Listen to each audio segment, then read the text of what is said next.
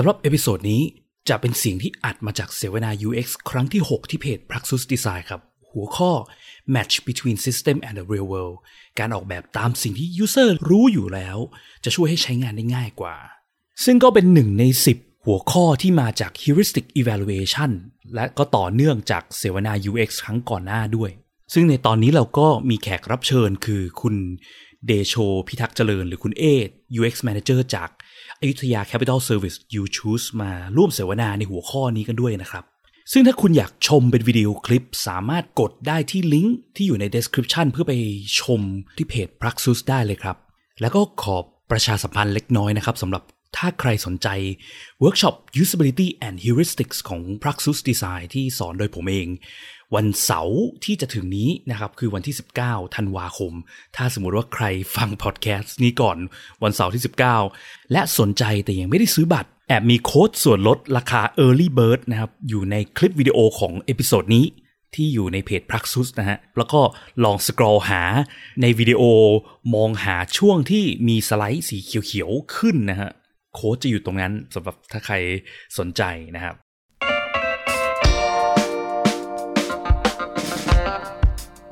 ยินดีต้อนรับเข้าสู่ผักสดพอดแคสต์รายการที่จะพูดถึงการพัฒนาโปรดักต์ให้ดีที่สุดสำหรับลูกค้าของคุณเพื่อธุรกิจที่ยั่งยืนกว่าด้วยกระบวนการ user experience design และ research กับผมพิษ พิจารณา รัตนาธิคุณโ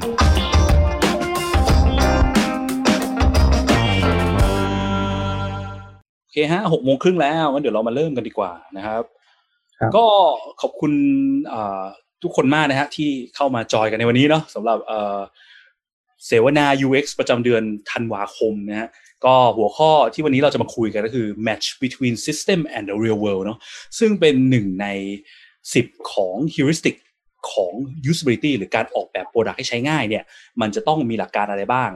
Match between system and the real world เนี่ยก็เป็น1ใน10ข้อนี้นะครับซึ่งมันเป็นไกด์ไลน์เดี๋ยวเรามาดูกันว่าไอ้หลักการไอ้ Match between system and the real world เนี่ยมันคืออะไรมันมียังไงมันเป็นไงกันบ้างเนาะแล้วก็มาดูตัวอย่างต่างๆนานาที่เกี่ยวข้องกันนะครับก่อนอื่นก็ต้องขอแนะนำตัวก่อนเนาะก็คือผมเนาะชื่อพิษครับเจ้าประจำถ้าใครเคยมาดูก็น่าจะคุ้นเคยหน้ากันดีนะพิษพิจารณาตนาที่คุณเป็น Founder Design Research Lead ของ Pruxus Design นะฮะก็วันนี้ก็ทำหน้าที่เป็นพิธีกรหรือว่าก็ถือเป็นหนึ่งในคนที่มาเมาส์กันในวันนี้แล้วกันนะครับแล้วก็มีแขกรับเชิญอีก3ท่านนะฮะก่อนอื่นก็อยากจะขอให้แขกรับเชิญแต่ละท่านช่วยแนะนำตัวกันก่อนได้ไหมฮะเริ่มจากแขกผู้มีเกียรตินอก Pruxus ดีกว่าก็คือคุณเอนะครับคุณเดโชช่วยแนะนำตัวหน่อยได้ไหมครับคุณเดโชครับสวัสดีครับชื่อเอนะครับก็เป็น UX Manager อยู่ที่กรุงศรีครับแอป U Choose ครับแอป U Choose อ่ะคงจะผ่านหน้าผ่านตามากับเสวนาครั้งแรกสุดครับถ้ายังจำกันได้โอเคครับคุณเอก็เคยมาร่วมกับเราทีนึงแล้วทีนี้ต้องถ้าใครเห็นกล้องคุณเอแล้วมันมีเงาเหมือนวิญญาณลอยอยู่ข้างหลังนิดๆหน่อยๆก็ต้องอย่าแปลกใจไปนะฮะนี่คือความสามารถของอะไรนะการพรางแบ็คกราวด์ของซูมเนื่องจากคุณเอนั่งอยู่ที่ออฟฟิศก็เลยพยายามจะพรางแบ็คกราวด์แต่บางทีมันหลบคนไม่พ้นคนที่เดินผ่านยังมีโผล่มาเป็นวิญญาณนึงก็ไปถือว่าเป็น visibility of system status ในรูปแบบถ้าใครฟังแล้วไม่งงว่าพูดอะไรวะ visibility ก็กลับไปย้อนดูตอนที่แล้วได้นะโอเคงั้นมาท่านต่อไปดีกว่านะครับเจ้าประจำอีกท่านหนึ่งคุณพัฒน์นะฮะสวัสดีครับสวัสดีครับผมชื่อพัฒน์นะครับเป็น Senior UX อยู่ที่Pruxusครับผมฮะโอเคคุณพัฒน์ก็มาจอยเราอยู่เรื่อยๆนะเนื่องจากเป็นคนในองค์กรครับดึงมาช่วยกันเมาส์ได้ง่ายแล้วก็คนสุดท้ายนะครับอาจจะเป็นแขกรับเชิญหน้าใหม่นิดนึงก็คือคุณเบียร์คุณเบียร์แนะนำตัวหน่อยครับครับสวัสดีครับผมเบียร์ครับเป็น co-founder ของ Pruxus Design ครับแล้วก็เป็น project manager ด้วยแล้วก็เป็นอื่นๆอีกมากมายครับเป็นเยอะมากครับที่เราเบไปด้วยอะไรอย่างเงี้ยใช่มั้ยโอเคใช่ๆก็จริงๆคุณเบียร์เนี่ยไม่ใช่ UX designer เนาะไม่ใช่ researcher ด้วยแต่คุณเบียร์มาในฐานะคนที่เรียกว่าอะไรนะตัวแทนของมนุษย์ธรรมดาทั่วไปที่เคยเจอปัญหาเกี่ยวกับการใช้งานปัญหาการใช้งานยากหรือปัญหา usability กับระบบรอบตัวแล้วกันนะครับก็จะมาเมาส์กันในเรื่องที่ว่าปัญหาแบบนี้เคยเจอเคสในชีวิตประจำวันอะไรยังไงกันบ้างนะครับโอเคฮะก็ขอบคุณแขกรับเชิญทั้ง3มากนะฮะแล้วก็ก่อนที่จะเข้าเนื้อหาเนอะขอแนะนำบริษัทเล็กน้อยดีกว่าคือบริษัทเรา Pruxus Design นะครับเราเป็นบริษัท UX Consulting Agency ที่เราโฟกัสเป็นการช่วยบริษัทต่างๆที่สร้าง product ไม่ว่าจะเป็น physical หรือว่าสร้างเป็น service หรือว่าเป็นดิจิตอลหลักๆคือดิจิตอลนะที่เราโฟกัสมากพิเศษนะครับ ช่วยแก้ปัญหาได้ user experience ของการสร้าง product คือสร้าง product มาคนใช้ไม่ได้คนใช้ยากคนไม่ใช้ปัญหามันเกิดจากอะไรเราจะทำให้ product มันมาช่วยเสริม business ยังไงได้บ้างนะครับก็คือเราก็ทำในส่วนนี้คือทั้งให้ consult แล้วก็เราทำ user research ทำ usability testing นะครับแล้วก็ทำ interaction design นะครับแล้วก็เราทำ training เยอะด้วยนะครับซึ่งก็เดี๋ยวจะมี training วันเสาร์นี้ที่จะถึงซึ่งเป็น training ครั้งเดียวของปีนี้นะครับเนื่องจากสถานการณ์ต่างๆที่มันเกิดเนาะก็ถ้าใครมายังไม่เคยมาจอยเทรนนิ่ง heuristic and usability ของเราเสาร์นี้แล้วสนใจเนี่ยคือตอนนี้ราคามันขึ้นเป็นราคา full price แล้วแต่ก็ใครยังสนใจนะยังมีโอกาสสุดท้ายคือเดี๋ยวคอยดูไลฟ์เนี่ยเดี๋ยวจะมีแจกโค้ดส่วนลดนะให้ราคากลับไปยังเท่า early bird ได้อยู่นะครับโอเคก็ก่อนอื่นเนาะขออารัมภบทอินโทรเกี่ยวกับคำว่า usability และ heuristic ก่อนดีกว่านะครับสำหรับคนที่เพิ่งเคยเข้ามาดูครั้งแรกเนาะยังไม่แน่ใจว่าไอ้ usability heuristic เนี่ยมันคืออะไรนะครับก็พื้นฐานของการสร้าง product เนาะหลักๆเวลาที่เราสร้าง product ให้คนใช้งานเนี่ยมันจะต้องควรประกอบด้วย2 อย่างให้ได้ก่อนอย่างแรกคือการมีประโยชน์หรือ useful เนาะซึ่งคำว่า useful เนี่ยมันเกี่ยวข้องกับการตอบโจทย์นี้ของคนแก้ปัญหาอะไรบางอย่างให้คนแล้วคนจะใช้แต่เมื่อคนใช้แล้วเนี่ย product มันใช้ง่ายหรือยากแค่ไหนก็จะเป็นสิ่งที่2เรียกว่า usable หรือการใช้งานง่ายใช่ไหมสองอย่างนี้มันเหมือนกับการเป็นรากฐานของการสร้าง product ให้ work เลยด้วยซ้ำนะครับคือถ้า2 อย่างนี้ขาดอย่างใดอย่างหนึ่งไปอ่ะก็มีโอกาสที่คนเข้ามาใช้แล้วโอ้ยไม่ใช้ต่อแล้วเยอะมากนะครับนั้น2 อย่างนี้ถ้า2 อย่างนี้โอเค product เราควรจะใช้ต่อเนื่องถ้าเกิดอย่างใดอย่างหนึ่งพลาดไปขาดไปเนี่ยมันก็จะมีโอกาสที่คนจะไม่ใช้สูงขึ้นมากนะครับทีเนี้ยหลายๆครั้งเนี่ยคือคนชอบคิดว่าสร้าง product ให้มีประโยชน์ไม่ยากนะแต่จริงๆแล้วมันยากเพราะว่าหลายๆครั้งมันก็มีเคสที่เกิดในโลกสตาร์ทอัพต่างๆที่เจ๊งเนี่ยหลักๆส่วนมากก็เกิดจากการที่ product มันไม่ตอบโจทย์หรือไม่ตอบโจทย์ need ของคนแล้วคนก็เลยไม่ใช้เนาะหรือ product มันทำออกมาแล้วมันใช้ยากมากเช่นแบบเฮ้ยจะลงทะเบียนมีผ่านตั้ง20หน้าให้กรอกมีฟอร์มให้กรอก30ฟอร์มอย่างเงี้ยมันเยอะมากมันยากมากคนก็มีโอกาสไม่ใช้เหมือนกันนะครับทีเนี้ยไอ้คำว่าใช้งานง่ายเนี่ยคำที่2เนี่ยusable หรือ usability เนี่ยคือคำหลักๆที่เขาใช้ในวงการทางต่างประเทศเขาใช้คำว่า usability อย่างเดียวนะเป็นคำนามจริงมันคือคำเดียวกันแหละ usable usability เนาะเป็นรูป adjective กับรูป noun แปลว่าการใช้ง่ายหรือใช้ได้เนาะซึ่งไอการทำให้ของใช้งานง่ายหรือใช้งานได้เนี่ยเหมือนจะง่ายแต่ไม่ง่ายนะเพราะว่าจริงๆมันมีศาสตร์ที่มันลึกมากของมันอยู่นะครับเพราะว่าถ้าเราลองมาดูจริงๆอ่ะการใช้งานได้การใช้งานไม่ได้ของคนเราเนี่ยหลักๆเนี่ยมันจะขึ้นอยู่กับประสิทธิภาพของมนุษย์เราซึ่งมนุษย์เราทุกคนเนี่ยจะมีประสิทธิภาพที่มีข้อที่จำกัดเหมือนกันนะครับประสิทธิภาพในที่นี้หมายถึงอะไรหลักๆประสิทธิภาพเนี่ยผมขอแบ่งเป็น5ด้านเนาะก็คือจะมีเรื่อง input memory output เรื่อง needs ของคนแล้วก็เรื่อง error นะครับ input ก็คือการที่รับข้อมูลเข้ามาใช่ไหมประสาทสัมผัสทั้ง5รูปรสกลิ่นเสียงสัมผัสคนรับทุกอย่างเข้ามาเนี่ยมันถือเป็นข้อมูลมันถือเป็น information ที่มันฟีดเข้าไปยังสมองของเราคนเราแบบรับข้อมูลไม่ได้ดีขนาดนั้นเช่นลูกตาของเราเนี่ยเรามองได้ทีละจุดใช่ไหมสมมติเราไปโชว์ข้อมูลบนจอให้คนดูโอ้โหขึ้นมาเต็มจอเลยกว่าจะแบบอ่านไม่ทันเงี้ยคนก็มีปัญหาใช่ไหมอ่านไม่ทันคนไม่รู้อะไรวะเมื่อกี้ขึ้นอะไรวะอ่านไม่ทันก็มีปัญหาเรื่อง input แหละเรื่อง memory ก็สำคัญก็คือว่าคนเราจะรับข้อมูลเข้ามาในตัวใช่ไหมแล้วก็จะเก็บไว้ในสมองส่วนนี้เขาเรียกว่า memory ซึ่ง memory ก็จะมีรายละเอียดคือจะแบ่งเป็น short term long term เดี๋ยวพูดลงรายละเอียดอีกทีนึงเนาะถ้าเราออกแบบให้ user ต้องจำต้องใช้ memory เยอะมากเช่นเข้ามาถึงกรุณาอ่านกฎทั้ง13ข้อนี้จากนั้นไปทำสิ่งต่างๆหน้าต่อไปไม่มีข้อมูลให้ดูแล้ว13ข้อนั้นจงทำข้อแรกแต่จำไม่ได้แล้วว่าต้องทำอะไรก็มีปัญหาใช่ไหมการบังคับให้คนจำข้อมูลมากเกินไปก็มีปัญหาเพราะเป็นประสิทธิภาพที่จำกัดของคนเรา outputก็เป็นประสิทธิภาพที่จำกัดอย่างหนึ่งเหมือนกันก็คือเอาพูดของคนเราคืออะไรคือการควบคุมกล้ามเนื้อควบคุมมืออะไรเนี้ยควบคุมเสียงไอการควบเสียงมันก็ถือว่าเป็นไอ้นี่ใช่ไหมมันก็เป็นกล้ามเนื้อที่ควบคุมเส้นเสียงอะไรต่างๆเนี่ยคือการนี่คือเอาพูดของมนุษย์เราที่ถ่ายทอดออกไปยังโลกถ้าเราบังคับให้คนเช่นแบบนี่ถึงเกมโอลิมปิกสมัยก่อนใช่ไหมกรุณาปั๊มปุ่มนี้25ทีภายใน2วินาทีอะไรเงี้ยปั๊มไม่ไหวปั๊มไม่ทันควบคุมกล้ามเนื้อยากอะไรเงี้ยมันก็จะมีปัญหาใช่ไหมแล้วก็นอกจากนี้ก็จะมีเรื่อง needs นะคือบางครั้งหลายๆครั้งเวลาที่คนใช้ product มันจะมีเรื่องความต้องการเล็กน้อยต่างๆนาเช่นต้องการเห็นเลขยอดเงินก่อนที่จะโอนไม่งั้นไม่กล้าโอนอะไรเงี้ยปรากฏว่าเราไม่ทำตาม needs คนมันก็จะมีปัญหาเหมือนกันนะครับแล้วเรื่องสุดท้ายคือเรื่อง error คือการที่คนเรามีโอกาสทำอะไรผิดพลาดตลอดเวลาคือกดนั่นกดนี่ผิดมือเลื่อนไปโดนปุ่มนั้นปุ่มนี้อะไรเงี้ยการออกแบบที่ดีก็ต้องคำนึงถึง error ด้วยว่ามนุษย์เราเนี่ยประสิทธิภาพในการไม่เกิด error เนี่ยมันจำกัดมากมันทำ error ตลอดเวลาแล้วเราคิดถึงวิธีแก้ปัญหาให้ error ให้ user ตลอดนะครับซึ่งไอสิ่งที่เราจะพูดวันนี้ heuristic evaluation เนี่ยมันเหมือนเป็นไกด์ไลน์10 ข้อเนาะที่เกี่ยวกับการสร้าง product ให้มันใช้งานได้ง่าย นะครับโดย based on ไอ้ข้อประสิทธิภาพเมื่อกี้ไอ้5เรื่องที่พูดไปเนี่ยเนาะแต่ละข้อมันก็จะมีรายละเอียดต่างๆนะถ้าใครอยากเข้าใจว่า10อย่างมีอะไรจะมีเสวนาเมื่อเท่าไหร่นะ3ครั้งที่แล้วใช่มั้ย Intro to Heuristic เนี่ยสามารถกลับไปฟังได้นะครับก็จะพูดถึง10ข้อนี้เร็วๆเนาะแต่วันเนี้ยเราจะมาเจาะข้อที่2กันเป็นพิเศษ Match between system and the real world เนาะไอ้ Match between system and the real world เนี่ยคืออะไรนะครับหลักๆเนี่ยมันคือการที่เราออกแบบอย่าไปคิดอะไรใหม่ๆแปลกๆเยอะใช้สิ่งที่ user คุ้นเคยการที่ user คุ้นเคยแปลว่าอะไรแปลว่าข้อมูลเหล่านี้ user เคยเรียนรู้เข้ามาแล้วเก็บไว้ในสมองอยู่แล้วเมื่อเราออกแบบมาเราใช้สัญลักษณ์อะไรโผล่ขึ้นมาอย่างเงี้ยคนเห็นปุ๊บรู้ปั๊บอ๋อนี่แปลว่านี้มันก็จะไม่เกิดปัญหาเนาะถ้าเกิดสมมุติเราไปคิดค้นไอคอนหน้าตาใหม่อะไรประหลาดๆเต็มไปหมดแปลว่า user ต้องมานั่งเรียนรู้แล้วนั่งจำตลอดเวลามันคือทำให้ประสิทธิต้องคนต้องใช้ประสิทธิภาพมากขึ้นในการใช้งานซึ่งก็ทำให้การใช้งานมันยากขึ้นนะครับพวกแบบว่าการใช้ภาษาที่เข้าใจง่ายใช้ไอคอนที่เห็นปุ๊บรู้ปั๊บว่าแปลว่าอะไรเนาะอย่างเคสที่เราเคยเห็นกันที่ห้างไอคอนสยามใช่ไหมไอคอนรูปห้องน้ำเนี้ยคือผู้ชายผู้หญิงใช่ไหมหลายๆครั้งเนี่ยดีไซเนอร์มีการแบบไปปรับให้มันดูเก๋ดูไก๋ดูอะไรเงี้ยปรับไปปรับมาจนกลายเป็นคนเห็นแล้วไม่แน่ใจแล้วว่าอันนี้มันแปลว่าชายหรืออันนี้มันแปลว่าหญิงเพราะว่าลักษณะมันแตกต่างจากสิ่งที่เขาเคยเรียนรู้มาในสมองอยู่ในเมมโมรีของเขาไงนะครับนั่นก็คือสิ่งหลักๆของheuristic ข้อนี้เรื่อง match between system and real world เนี่ยหลักๆหัวใจของมันคือการ reuse ข้อมูลที่อยู่ในสิ่งเรียกว่า long term memory ของคนเรา long term memory คือสิ่งที่คนเรียนรู้จนมันฝังลึกอยู่ในหัวเนาะบอกว่ามันอยู่แน่นถาวรมากๆอ่ะเช่นแบบภาษาไทยที่เราพูดเนี่ยอันนี้อยู่ใน long term memory ใช่ไหมสมมติว่าคุณเอครับช่วยพูดภาษารัสเซียหน่อยสิฮะsurprise นั่นไม่ใช่ไม่รู้อันนี้คุณเอพูดไม่ได้เพราะอะไรเพราะว่าพูดไม่ได้ครับเปียมันไม่ได้อยู่ใน long term memory ของคุณเอเนาะใช่ไม่เคยเลยเครื่องหมายห้องน้ำเงี้ยที่มีผู้ชายผู้หญิงผู้หญิงเป็นไงผู้หญิงก็มีกระโปรงรู้ได้ไงต้องมีกระโปรงเพราะเราเรียนรู้มันเข้าไปอยู่ใน long term memory ของเราแล้วนะครับก็เนี้ยก็จะเป็นที่มาของวันนี้เนาะ heuristic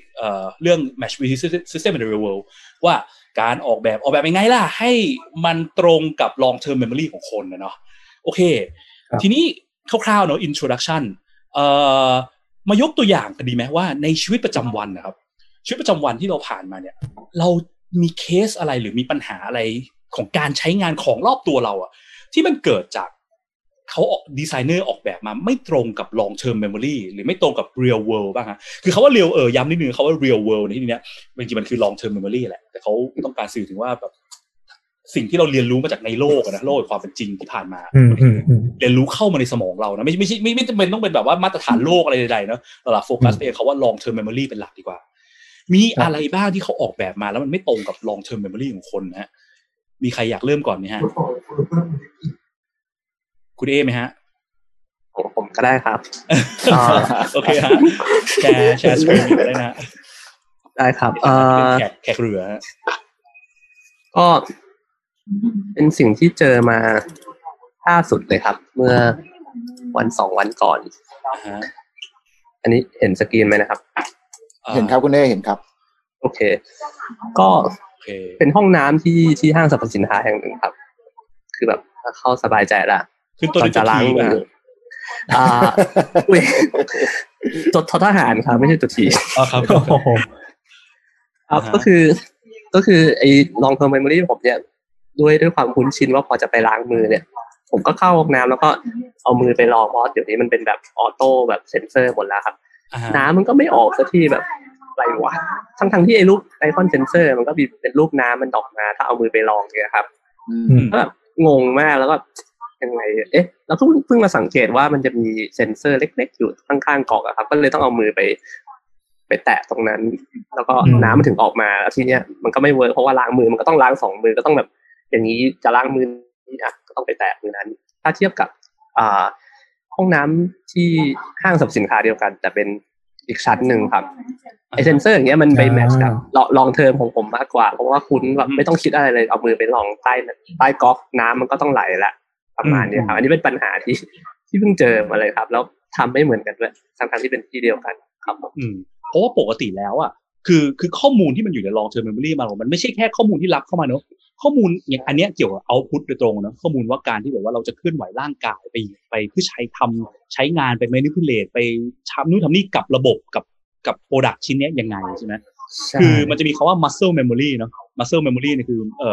คือร่างกายคือกล้ามเนื้อของเรามันมีเวลาที่เราจำการควบคุมกล้ามเนื้อในรูปแบบนึงมันจะกลายเป็นสิ่งเรียกว่า muscle memory มันจำเอาเช่นถีบจักรยานได้กับไม่ได้เงี้ยตอนที่เราถีบจักรยานไม่ได้เนี่ยคือเรายังไม่ได้ develop muscle memory ในเรื่องการกล้ามเนื้อที่ควบคุมการถีบจักรยานเมื่อเราถีบจักรยานได้แล้วเนี่ยแปลว่าเราเริ่มรู้แล้วมันต้องควบคุมกล้ามเนื้อต้องทิ้งน้ำหนักซ้ายขวายังไงอะไรเงี้ยมันจะจำได้แต่ให้เราอธิบายไม่ได้เพราะมันยากเพราะเราไม่รู้ต้องส่งน้ำหนักกี่เปอร์เซ็นต์ไปที่กล้ามเนื้ออะไรพวกนี้มันทำยากการควบเลื่อนมือไปใช้งานก๊อกน้ำอัตโนมัติก็เหมือนกันนะเนาะก็คือว่าเรารู้แล้วเมื่อเราเห็นโปรดักต์ที่เป็นก๊อกอัตโนมัติสิ่งที่ต้องทำคือเลื่อนมือไปอยู่ใต้ก๊อกใช่ไหมแล้วโปรดักต์มันไหลออกมาเองทีเนี้ยพอทำแบบนั้นมันดันไม่เวิร์กมันก็กลายเป็นคำถามตามมาแล้วกรูต้องทำไงวะถึงจะทำให้มันเวิร์กได้ใช่ไหมใช่มันเป็นการที่บังคับให้ยูเซอร์ต้องเรียนรู้เพิ่มเติมเลยใช่ไหมใช่ครับครับด้วยความโทษทีโอเคก็มีตัวอย่างอะไรอีกไหมฮะอันนี้ก็เป็นตัวอย่างที่ดีเนาะครับไม่ถ้าไม่คุณเบียร์มีอะไรอยากแชร์ไหมฮะก็แอบเห็นแวบๆแล้วเดี๋ยวผมแชร์ต่อเลยโอเคนะดันไปหน่อยครับก็นะกดแชร์ก่อนครับก็อันนี้ของผมเป็นเคสที่บอกว่าเกี่ยวกับเครื่องสแกนอุณหภูมิของ 7-Eleven เนาะคือมันมีอยู่ยุคนึงอ่ะที่ใช่ที่เรามีโควิดกันใหม่ๆเนี่ยแล้วเครื่องร้านเนี่ยต้องตรวจวัดอุณหภูมิใช่ไหมครับเขาก็จะเอาพนักงานเซเว่นเนี่ยมายืนยิงที่หัวของเราทุกครั้งที่เข้าร้านเอาใช้เป็นเหมือนเครื่องวัดแบบปืนอ่ะยิงตึ๊ดๆใช่ไหมฮะทีนี้พอมาวันนึงเนี่ยเมื่ออยู่ๆกลายเป็นเจ้าเครื่องนี้มาตั้งแทนพนักงานสิ่งที่มันลองเทอมคนไปแล้วอ่ะคนเก็ตไปแล้วว่าต้องเอาหัวไปให้พนักงานยิงอ่ะมันกลายเป็นเอาหัวไปจ่อที่เครื่องนี้อัตโนมัติทันทีเลยโอเคหรือยืดหัวไปแต่ตอนแรกผมก็เจอเคสแรกคือยังไม่รู้ด้วยซ้ำเลยต้องสแกนอะไรคือตอนนี้เดินเข้ามาไม่มีพนักงานเราก็เดินเข้าร้านเลยแล้วพนักงานจะบอกสแกนดิค่ะช่วยสแกนดิค่ะเราก็ช่วยแบบสแกนอะไรวะก็ไม่เห็นมีคนยืนสแกนไม่ใช่อะไรเงี้ยใช่จริงๆอาจจะเป็นช็อตนั้นก่อนด้วยแล้วพอเห็นเครื่องเนี้ยเราก็หรือเราต้องเอาหัวเข้าไปนะอะไรอย่างเงี้ยผมเอาหัวเข้าเลยใช่ไหมพอเขาบอกว่าหัวเข้าเลยกันครั้งแรกอ่ะหัวเข้าเลยใช่ไหมครับจนอุณหภูมิไงใช่แล้วก็จนกระทั่งเขาพอตอนหลังผมมาเห็นกันว่าเขาว่าอาจจะเป็นการพูดก็ตามหรืออาจจะเป็นทำป้ายมาบอกเลยก็ตามว่าอันเนี้ยใช้มือนะใช้มือในการตืดนะอะไรเงี้ยก็เลยแบบอ้าวไอเราก็เอาหัวยิงไว้นะมันพอผ่านไปสักไม่กี่วันน่ะเขาค่อยเอาป้ายมาแปะอะไรเงี้ยมันก็เลยกลายเป็นว่าเมื่อก่อนน่ะลองเทอมเราคือต้องเอาหัวยิงกับเครื่องอุณหภูมิอะไรสักอย่างนึงก่อนเข้าร้านพอมันเปลี่ยนเป็นเจ้าเครื่องเนี้ยเราก็ยังยึดว่าเราต้องทำอย่างเดิมอยู่อะไรเงี้ยครับคือขนาดเอาป้ายมาแปะเนี่ยสังเกตอย่างนึงเนาะคนก็ไม่อ่านป้ายหรอกคนก็ยังใช้สิ่งที่อยู่ใน long term memory ใช่ป่ะปกติเห็นของแบบเนี้ยปฏิสัมพันธ์กับมันยังไงเอาหัวยื่นเข้าไปก่อนเราก็จะเอาหัวยื่นอยู่ดีถึงมีเทคเราจะไม่อ่านสังเกตอย่างนึงเนาะinformation ที่อยู่ใน long term memory ของคนเอามาใช้ได้ง่ายที่สุดใช้พลังงานน้อยที่สุดในการเรียนรู้แต่ถ้าเมื่อไหร่ก็ตาม information มันอยู่ในรูปแบบ text คำพูดคนไม่อ่าน text เนาะการเพราะอะไรเพราะการอ่าน text มันใช้พลังงานมากกว่าการดึงข้อมูลจาก long term memory มาแล้วนั้นคนก็จะยึดติดกับ pattern ที่เขาเคยทำมาก่อนเนาะซึ่งสังเกตเห็นว่าไอ้การเอาหัวยื่นเนี่ยไม่ใช่อยู่ดีคนแบบสมมติคนมาจากต่างดาวขึ้นมาโลกครั้งแรกเขาคงไม่เอาหัวไปยื่นหรอกเนาะหัวไปยื่นเนี่ยมันมาจากไหนมันมาจากสิ่งที่เราถูกเรียนรู้มาในช่วงโควิดที่ผ่านมาใช่ไหมที่พนักงานต้องเอาปืนมาแล้วเราต้องเอาหัวไปให้เขาเอาหัวไปให้เขาเรื่อยๆจนมันกลายเป็นมัน develop ฝังเข้าไปเป็น long term memory ของเราแล้วใช่ไหมครับถึงแม้มันผมว่ามันก็ไม่ใช่โควิดอย่างเดียวพอดีโควิดมันเยอะด้วยเนาะแต่จริงๆเวลาเราไปโรงพยาบาลไปอะไรอย่างเงี้ยครับคือปกติเวลาเราวัดไข้เร็วๆหรืออะไรแล้วแต่เนี่ยหมอเขาก็จะมีทั้งใช้ประหลอดเนาะที่เสียบจักรแลกับยิงเหมือนกันอะไรอย่างเงี้ยผมว่ามันก็ไม่ได้เอาจักรแลไปหนีบเครื่องนี้ใช่ไหมไม่หนีบไม่ได้ครับมันใหญ่ไปแอดวานซ์มากเลยเนี่ยแอดวานซ์พนักงานตะลึงใช่ใช่ครับนั่นแหละมันก็เลยผมก็เลยคิดว่ามันก็เลยเหมือนกับทุกคนคงซึมซับเคยผ่านวัยเด็กมาเคยวัดประหลอดเคยยิงอุณหภูมิอะไรอย่างเงี้ยด้วยแหละผมคิดอย่างนั้นนะครับดีไม่อมไปใต้ลิ้นโอ้โหติดโควิดกันทั้งหมู่บ้านเลยว่าดูนะโหหนักเลยนี้โอเคจริงๆผมพูดเรื่องโควิดมันก็จะมีอย่างใช่ไหมคุณเบียร์ไอแอลกอฮอล์อะไรนี่ป่ะใช่พอดีผมวันก่อนเพิ่งไปเจอเหตุการณ์นึงมาซึ่งก็เกือบพลาดไปเหมือนกันก็เดี๋ยวจะเปิดให้ดูสไลด์ถัดไปเลยแล้วกันครับ ก็อันนี้ครับคือพอดีเป็นที่ร้านกาแฟแห่งหนึ่งครับแล้วก็ทางเข้าของเขาเนี่ยทางเดินเข้าเนี่ยฮะที่เป็นช่องอยู่เนี่ยทางเดินก็มีเจ้าตะกร้าเนี่ยวางอยู่ทีนี้ด้วยความเคยชินของเราเนี่ยเวลาแบบเรามีไทยชนะด้วยถูกต้องทีนี้ด้วยความเคยชินของเราเนี่ยทุกครั้งที่แบบเราเห็นอะไรอย่างเงี้ยยื่นๆขาวๆหัวเอามาอย่างเงี้ยมันก็นึกถึงเจลแอลกอฮอล์ที่ปั๊มแล้วก็อยู่ตรงทางเข้าด้วยเราก็จะรู้สึกว่าเฮ้ยเดี๋ยวต้องกดซะหน่อยละอะไรอย่างเงี้ยปรากฏว่ากำลังจะกดตั้งหิดใจแบบมันเอะใจว่าทำไมมันหลอดมันยาวๆแล้วก็เหลือบไปเห็นที่ขวดพอดีฮะว่ามันเป็นขวดของไซรัปเอาไว้ใส่กาแฟใส่กาแฟอ๋อเออซึ่งเราก็เกือบกดไงก็คือกดปั๊บเหนียวเลยทีเดียวเลยอันนี้คือแบบ จบเลยอ่ะเพราะว่าเราเคยชินไปแล้วกับการที่ว่าณทางเข้าหรือณทางเข้าใดๆเนี่ยมันจะมีพวกแอลกอฮอล์หรือมีเครื่องวัดหรืออะไรเงี้ยให้เรากดเงี้ยครับเมื่อเห็นของที่เป็นขวดปั๊มอยู่ข้างๆประตูเนาะซึ่งหลายๆครั้งเนี่ยบางทีคนออกแบบโปรดักต์เราก็ไม่ได้คำนึงถึงเนาะว่าอะไรทำให้ยูเซอร์ไปนึกถึงอะไรเงี้ยอย่างกรณีเนี้ยคือถ้าขวดเนี้ยมันวางอยู่บนเคาน์เตอร์บาริสต้าเนี่ยคุณเบียร์คงไม่เดินไปกดแล้วเนาะจริงแต่พอมันอยู่ในตำแหน่งบางตำแหน่งเป็นพิเศษเนี่ยคนจะนึกว่ามันเป็นแอลกอฮอล์เพราะเขาถูกทำให้มันเรียนรู้แบบนั้นมาแล้วอ่ะจากแพทเทิร์นการเดินเข้าประตูไม่รู้กี่สิบกี่ร้อยล้านที่ผ่านมาแล้วในช่วงโควิดอะไรเงี้ยใช่ใช่ครับซึ่งมันจริงๆเขาก็เหมือนมีแอลกอฮอล์เล็กๆอยู่ด้านขวาด้วยนะแต่มันเด่นไม่เท่าไอ้นี่ไอ้ขวดนี้มันดันแย่งซีนเนาะใช่คือมันก็มีไอ้นี่ใช่ไหมอันนี้ก่อนมันมีไอ้อะไรนะแม้กระทั่งมันมีซีรีส์ในคอมเมดี้ที่เขาเอาลงในทีนี้มันก็เลยแบบอาจจะมีคนทำผิดจนซีรีส์เอาไปล้อไอตัวรายการหกฉากครับอาจารย์เนี่ยครับเอาไปล้อมีการกดผิดคือมันคือไซรัปเหมือนกันใช่ไหมใช่เป็นไซรัปเหมือนกันในเรื่องคือเป็นไซรัปเหมือนกันแล้วก็แบบคนนี้ก็เหมือนมาคุยกับคนขายแล้วก็เอ้ามีแอลกอฮอล์เลยฉันกดหน่อยจึ๊บรู้ไหมไอคนขายก็ตกใจว่าไม่ใช่อะไรเงี้ยครับแสดงว่ามันก็เป็นสิ่งที่คอมมอนระดับหนึ่งเนาะแสดงว่ามันคนไทยไม่รู้ชาติอื่นก็เป็นเหมือนเราไหมแต่ว่าอย่างน้อยคนไทยเราเนี่ย develop ตรงนี้ลงไปใน long term memory กันเยอะแล้วว่าไอ้ขวดที่มันวายตำแหน่งเนี้ยมันเป็นแอลกอฮอล์ดังนั้นการดีไซน์ให้ดีเราก็ควรจะ avoid การเหตุการณ์แบบนี้เนาะอย่าให้ user มีโอกาสทำผิดพลาดซึ่งมันก็จะเกี่ยวข้องกับ heuristic ข้อก่อนเมื่อสองเดือนที่แล้วที่เคยพูดมาเรื่อง error prevention เนาะการออกแบบที่ดีเพื่อป้องกันปัญหาที่ user ถ้าเราคาดเดาว่าอะไร user มีโอกาสทำอะไรผิดอะไรเงี้ยใช่ไหมครับครับโอเคผมแชร์บ้างดีกว่า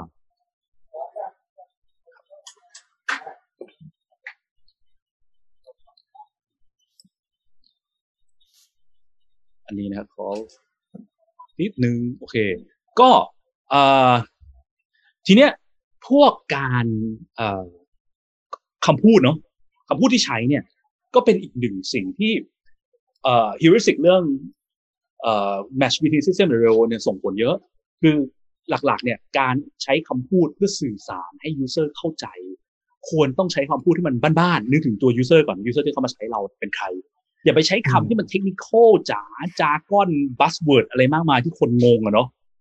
หรือว่าเราก็ต้องระวังพวกแบบว่าแบบการใช้คำพูดที่มัน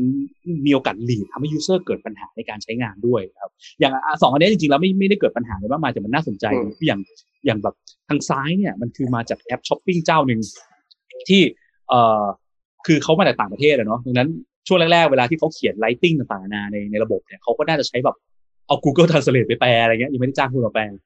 ทีเนี้ยเวลาที่เราแบบอย่างอันเนี้ยเป็นหน้า Edit My Profile นะเขาตั้งค่านั่นค่านี้เสร็จเขาตั้งเสร็จปุ๊บเลื่อนลงมาถึงปุ่มล่างสุดของเราเนี่ยปกติปุ่มล่างสุดเนี่ยมันจะเป็นปุ่มที่เรียกว่า Save ใช่ป่ะปัญหาคือเขาว่า Save เนี่ยผมว่าเขาน่าจะเอาไปใช้ Google Translate แปลมาเลยแปลว่า Save เป็นประหยัดโตแล้วคุณ Edit Profile เสร็จก็มีปุ่มชื่อว่าประหยัดจริงๆอันนี้คือเราทำงานด้านนี้เราเลยเดาได้ไงแต่ถ้าเกิดผมว่าคนทั่วไปจะแบบอะไรวะกดแล้วได้คูปองลดราคาหรอวะกดเลยมีโอกาสเหมือนกันเนอะคืออันนี้ต้องระวังแต่อันนี้ยังไม่ใช่เคสหลักเท่าไหร่เพราะมันมีอยู่ปุ่มเดี๋ยวให้กดคนเนี่ยจะพอเดาได้แต่ถ้านึกถึงว่าตรงนี้มันไปอยู่ในจุดที่แบบคริติคอลอ่ะเกี่ยวกับโมเมนต์ที่คนจะจ่ายเงินหรืออะไรเงี้ยโมเมนต์ที่คนจะโอนเงินมันอาจจะแบบมีปัญหาได้เนาะหรือแบบอย่างอันนี้เจอปัญหาแบบคือ notification น้องที่แอปพวกแบบช้อปปิ้งต่างๆนะเขาส่งมาอย่างเงี้ย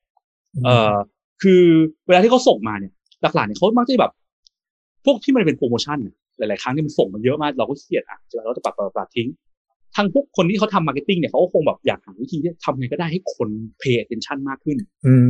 วิธีหนึ่งที่เขาทำก็คืออะไรไปเรียนแบบ notification ที่คนมักจะ pay attention ซึ่ง notification ที่คนมักจะ pay attention เช่นไงบ้างเช่น miss call เนาะเวลาเห็น notification เขียนว่า miss call เนี่ยเราจะ pay attention พิเศษใช่ไหมเฮ้ยใครโทรมาวะปรากฏว่าอันเนี้ยผมเห็นว่า1 miss call จาก Booking.com โปรสิทธิ์คุ้มวันนี้วันเดียวมันไม่ได้เกี่ยวอะไรข้างบนเลยไงกลายเป็นว่าคือเราสนใจก็จริงนะแต่สิ่งที่เกิดคือเราพออ่านยีบกนี่มันไม่ได้เกี่ยวดีกว่านี่พยายามทำตัวเกินไปเมื่อวานอะไรเงี้ยมันกลายเป็นเกิดเนกาทีฟฟีลลิ่งกับเราอย่างเงี้ยเนาะในการที่พวกเขาพยายามไปแมทช์กับเรียลเวิลด์เราในเรื่องอื่นแต่เขาลืมไปว่าหน้าที่เขาไม่ใช่การที่บอกมาบอกเราว่ามิสคอลใช่เขาไม่ได้เกี่ยวอะไรกับแอปโทรศัพท์ไงแต่เขาพยายามจะดึง attention เรามากเกินไปเนี่ยอันนี้ก็เป็นปัญหาได้แล้วหรืออย่างอันนี้ของใครนะตัวอันนี้ของผมจริงๆสั่งของอันนี้แหละครับแล้วก็การเกิดปัญหาว่ามันติดอยู่ที่สาขาตามสเตตัสข้างล่างเนี่ยแหละ uh-huh. แล้วก็แบบงงไปดูไอ้ตรงสเตตัสข้างบนว่ามันเกิดอะไรขึ้นซึ่งไอ้ตรงสเต็ปอื่นๆมันเป็นภาษาไทยก็พอจะเข้าใจได้จากสเต็ปการส่งพัสดุที่เคยสั่งมาแต่พอerror อันเนี้ยผมก็ไม่แน่ใจเพราะมันเป็นภาษาจีนอย่างที่ตรงเนี้ยเหรอภาษาใช่ๆเนี่ยก็แบบผมต้องแก้ปัญหามันยังไงอะไรอย่างเงี้ยครับใช่ user เป็นคนไทยควรใช้ภาษาไทยหรือว่าอย่างน้อยภาษาอังกฤษก็ได้ถ้าเป็นคำบ้านๆที่คนไทยทั่วไปก็ต้องคำนึงถึง culture ของคนอ่านกันเนาะเพราะว่าบางครั้งเนี่ยเราสร้าง product ให้แบบป้ายใหญ่ๆอะไรเงี้ยซึ่งเขาอาจจะภาษาอังกฤษเขาไม่ดีมากเงี้ยคำบางคำง่ายๆเขาอาจจะไม่เข้าใจก็ได้เราต้องคำนึงถึง user พิเศษกลุ่มที่มาใช้เราเป็นใครแต่สมมุติเราสร้าง product เช่นแบบแอปเทรดการเงินอะไรเงี้ยซื้อกองทุนหรือว่าแบบ advance นิดนึงนะที่คนใช้อาจจะเป็นพวกแบบอย่างน้อยก็ต้องแบบจบปริญญาตรีวะดังนั้นภาษาอังกฤษก็น่าจะโอเคระดับนึงวะก็อาจจะใช้คำทับศัพท์ได้มากขึ้นนะหลักๆโฟกัสใช้ภาษาใช้ language อะไรที่มันตรงตามคนใช้ของเราให้มากขึ้นครับอย่างคะแนนที่ได้คนไทยในประเทศไทยผมอ่านภาษาไทยกันไม่ออกพอสมควรเนาะอันนี้ผมเจอเหมือนกันยังเป็นภาษาไทยอยู่ในมุมซ้ายบนน่ะอันนี้ผมเพิ่งภาษาไทยผมเจอสดๆร้อนๆเหมือนกันเจ้าเนี้ยคุณพัฒน์ใช่ครับถ้าสังเกตดีๆอ่ะตรงเนี้ยมันมีโคตรวุ่นเลยครับของผมอ่ะคือของมันไม่มาส่งเหมือนคุณเดนี่แหละนะครับเนี่ยมันขึ้นอย่างนี้เลยแล้วมันก็ค้างอยู่อันแรกซึ่งแม่งเป็นภาษาจีนเราก็ไม่รู้ว่าเกิดอะไรขึ้นแต่ถ้าเราดูสเต็ปดีๆมันจะมีแบบถ่ายพัสดุขึ้นรถ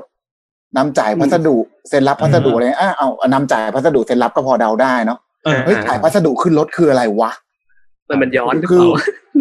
คือผมไม่คุ้นเลยไงแล้วของผมอ่ะปัญหาของผมที่ผมเจอคือเหมือนคุณเดคือของอ่ะมันไม่มาส่งผมรอมา 2-3 วันแล้วแล้วพอมันไม่มาส่งอ่ะเวลาเราดูในเนี้ยเราอยากรู้ว่ามันติดอะไรเนาะมันเกิดอะไรขึ้นซึ่งของผมมันคือปัญหามันบอกว่าติดต่อไม่ได้ต้องนัดหมายใหม่ผมแต่มันก็อยู่ไอ้เนี้ยมันอยู่ไอ้ภาษาจีนเนี่ย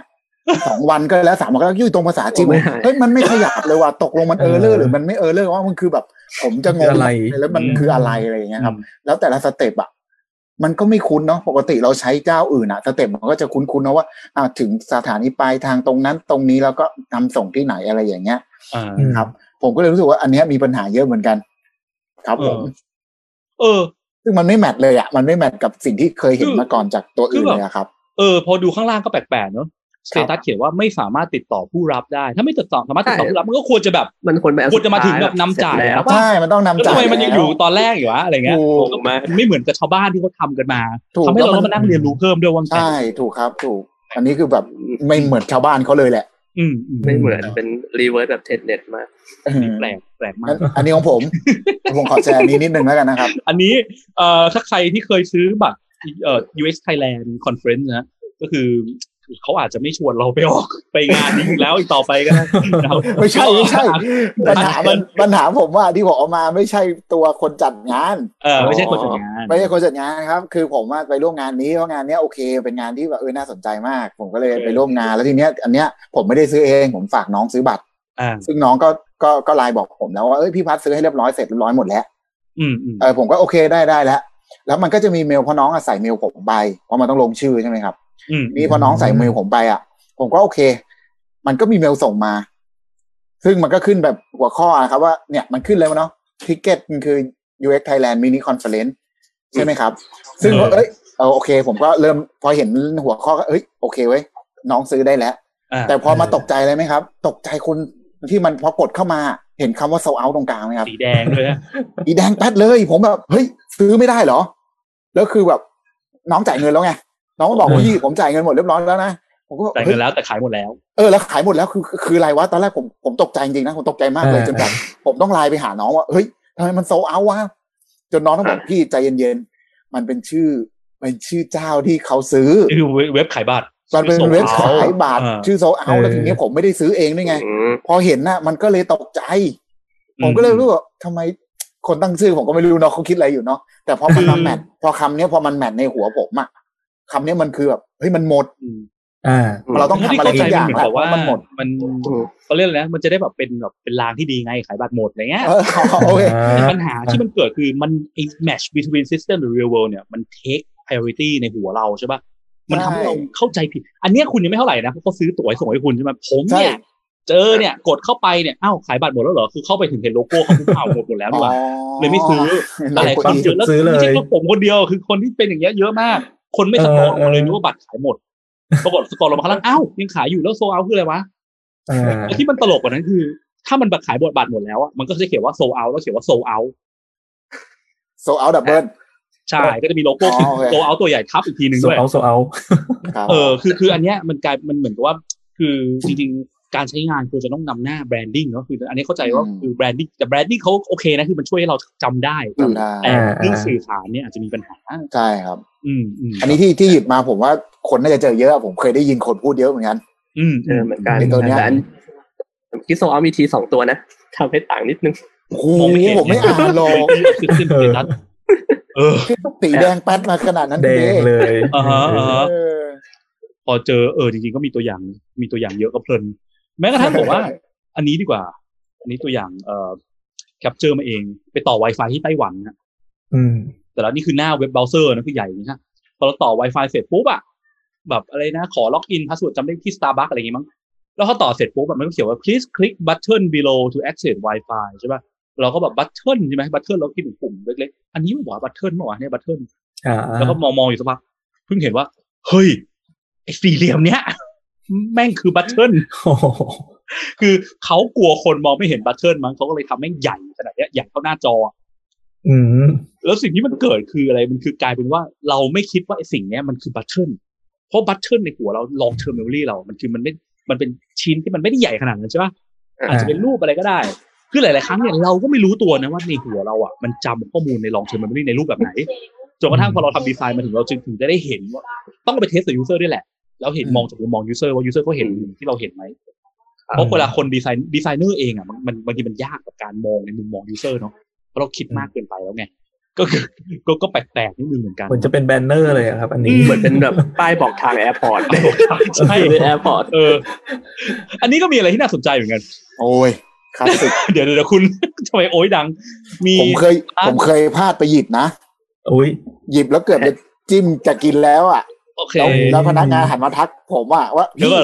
วก่อนอันนี้ก่อนอธิบายนี่คืออะไรอันนี้คือร้านขายขนมเบเกอรี่ใช่ป่ะที่เขามีให้ลองชิมฟรีอ่ะฮะแล้วก็จะมีเขาก็ตัดเป็นชิ้นวางใช่ไหมทีเนี้ยตอนนั้นผมก็อยากจะลองไงคำถามที่ลอยมาในใจก็คือจะไปหยิบไอ้มาจิ้มฟันเนี่ยเดี๋ยวนะมาจิ้มฟันเนี้ยใช้หรือยังวัดใจมากเลยช็อตตัวเพราะว่ามันไม่มีไม้จิ้มฟันให้หยิบไงมันมีแค่ในถ้วยเนี้ยดังนั้นมันก็ต้องเป็นตอนนี้ให้หยิบแต่ปัญหาคือปกติเวลาเราเห็นถ้วยที่มันวายของข้าเรามีไม้จิ้มฟันใส่อย่างเงี้ยลองเทอร์มินอลี่เรามันบอกว่าอะไรทิ้งไม่ใช้ได้ดิมันใช้แล้วเปล่าวะใช้แล้วแล้วเขามาใส่ได้ป่ะใช้แล้วต้องไปทิ้งขยะดิผมทิ้งเนี่ยผมขี้เกียจทิ้งที่ไหนอ่ะคือมันกลายเป็นมันก็เลยกลายเป็นว่ามันคอนฟลิกต์กันเองไงจริงๆอันนี้เกี่ยวข้องกับ2ข้อนะคือ match between system and the real world ด้วยว่าในหัวเราเนี่ยมันเข้าใจเป็นแบบนึงใช่กับ visibility of system status เขาไม่บอกให้ชัดเจนไงว่าถ้วยเนี้ยตกลงมันคือนี่ใช้แล้วหรือไม่ใช้มันก็เลยกลายเป็นปัญหาเลยแบบชิบหายสุดท้ายเอามือหยิบคือสำหรับผมอ่ะผมอาจจะแก่สุดในนี้เนาะคือยุคผมอะยุคแรกๆที่มันเอาไอ้ไม้จิ้มฟันอย่างเงี้ยมาใส่ก็ไม่ได้แก่กับผมอะไรขนาดนั้นนะพูดเป็นแบบอย่างกับแบบหลุดสดๆอะไรนิดตามร้านเบเกอรี่อะสมัยก่อนตอนที่แรกๆเลยที่เป็นยุคที่เขาเพิ่งเริ่มให้คนเริ่มชิมอะครับมันจะมีอย่างเงี้ยวางอยู่ด้านข้างแล้วคนนะครับยุคอย่างพวกผมอย่างเงี้ยคือเวลาเราจิ้มอะไรกินอะไรเสร็จอะคือเราถือติดมือไปอยู่แล้วตอนเราชิมถูกไหมแล้วเราก็จะเอาไปทิ้งถังขยะหรือทิ้งอะไรก็แล้วแต่จะทิ้งพื้นทิ้งอะไรก็ทิ้ง ก็เลยติดกับความรู้สึกเนี้ยมันอยู่ในลองเดิมผมมันมาอย่างนี้แพทเทิร์นอ่ะดังนั้นเวลาผมเห็นปุ๊บเนี่ยผมรู้สึกว่าอ๋อถ้าเขาให้ชิมแล้ววางแบบเนี้ยมันหยิบได้แต่อย่างคุณเดย์ลองสังเกตนะครับแต่อย่างคุณเดย์ลองเทอมก็จะเหมือนกับรีวิวกับผมนิดนึงเขามองว่าเฮ้ยต้องทิ้งตรงนี้ดิก็มันวางใส่แก้วก็ทิ้งตรงนี้ไงแล้วลองเทอมแต่ละคนมันก็มีสิ่งน่าสนใจเหมือนกันนะครับเขาเชื่อลองเทอมเมมโมรี่น่าสนใจนั่นคือคนละเจเนเรชันคนละสังคมคนละกลุ่มเนี่ยมีโอกาสเดเวลลอปลองเทอมเมมโมรี่ที่ไม่เหมือนกันเราต้องไปยูสเทสที่รู้ว่ามันต่างกันยังไงเนาะไม่ว่าจะเป็นปัญหาได้เนี่ยพูดแล้วโอเคได้นะหน้าคนนี้ได้ใจมากคือมีตัวอย่างเยอะมากนะครับเดี๋ยวขอดูว่าจะแชร์อะไรดีเยอะซะจนจำเองไม่ได้เลยว่าจะแชร์อะไรโอเคขอแชร์อันนี้ดีกว่ากลับมาแชร์ใหม่อันนี้อุ้ยอะไรเนี่ยขยะที่ห้างที่หนึ่งฮะวันนั้นจะเดินไปทิ้งขยะเศษในมือเนี่ยก็มีเศษทิชชู่เนาะทีเนี้ยพอเดินมาถึงปุ๊บก็สตันอยู่แป๊บนึงเศษทิชชู่ควรทิ้งทางไหนวะยากนะคือโมเมนต์ในใจเราอ่ะเราก็คิดว่ามันก็ต้องถ้าเห็นถังตัวเนี้ยเราต้องไม่ทิ้งถังรีไซเคิลจะเศษทิชชู่อ่ะทีเนี้ยพอเศษไอ้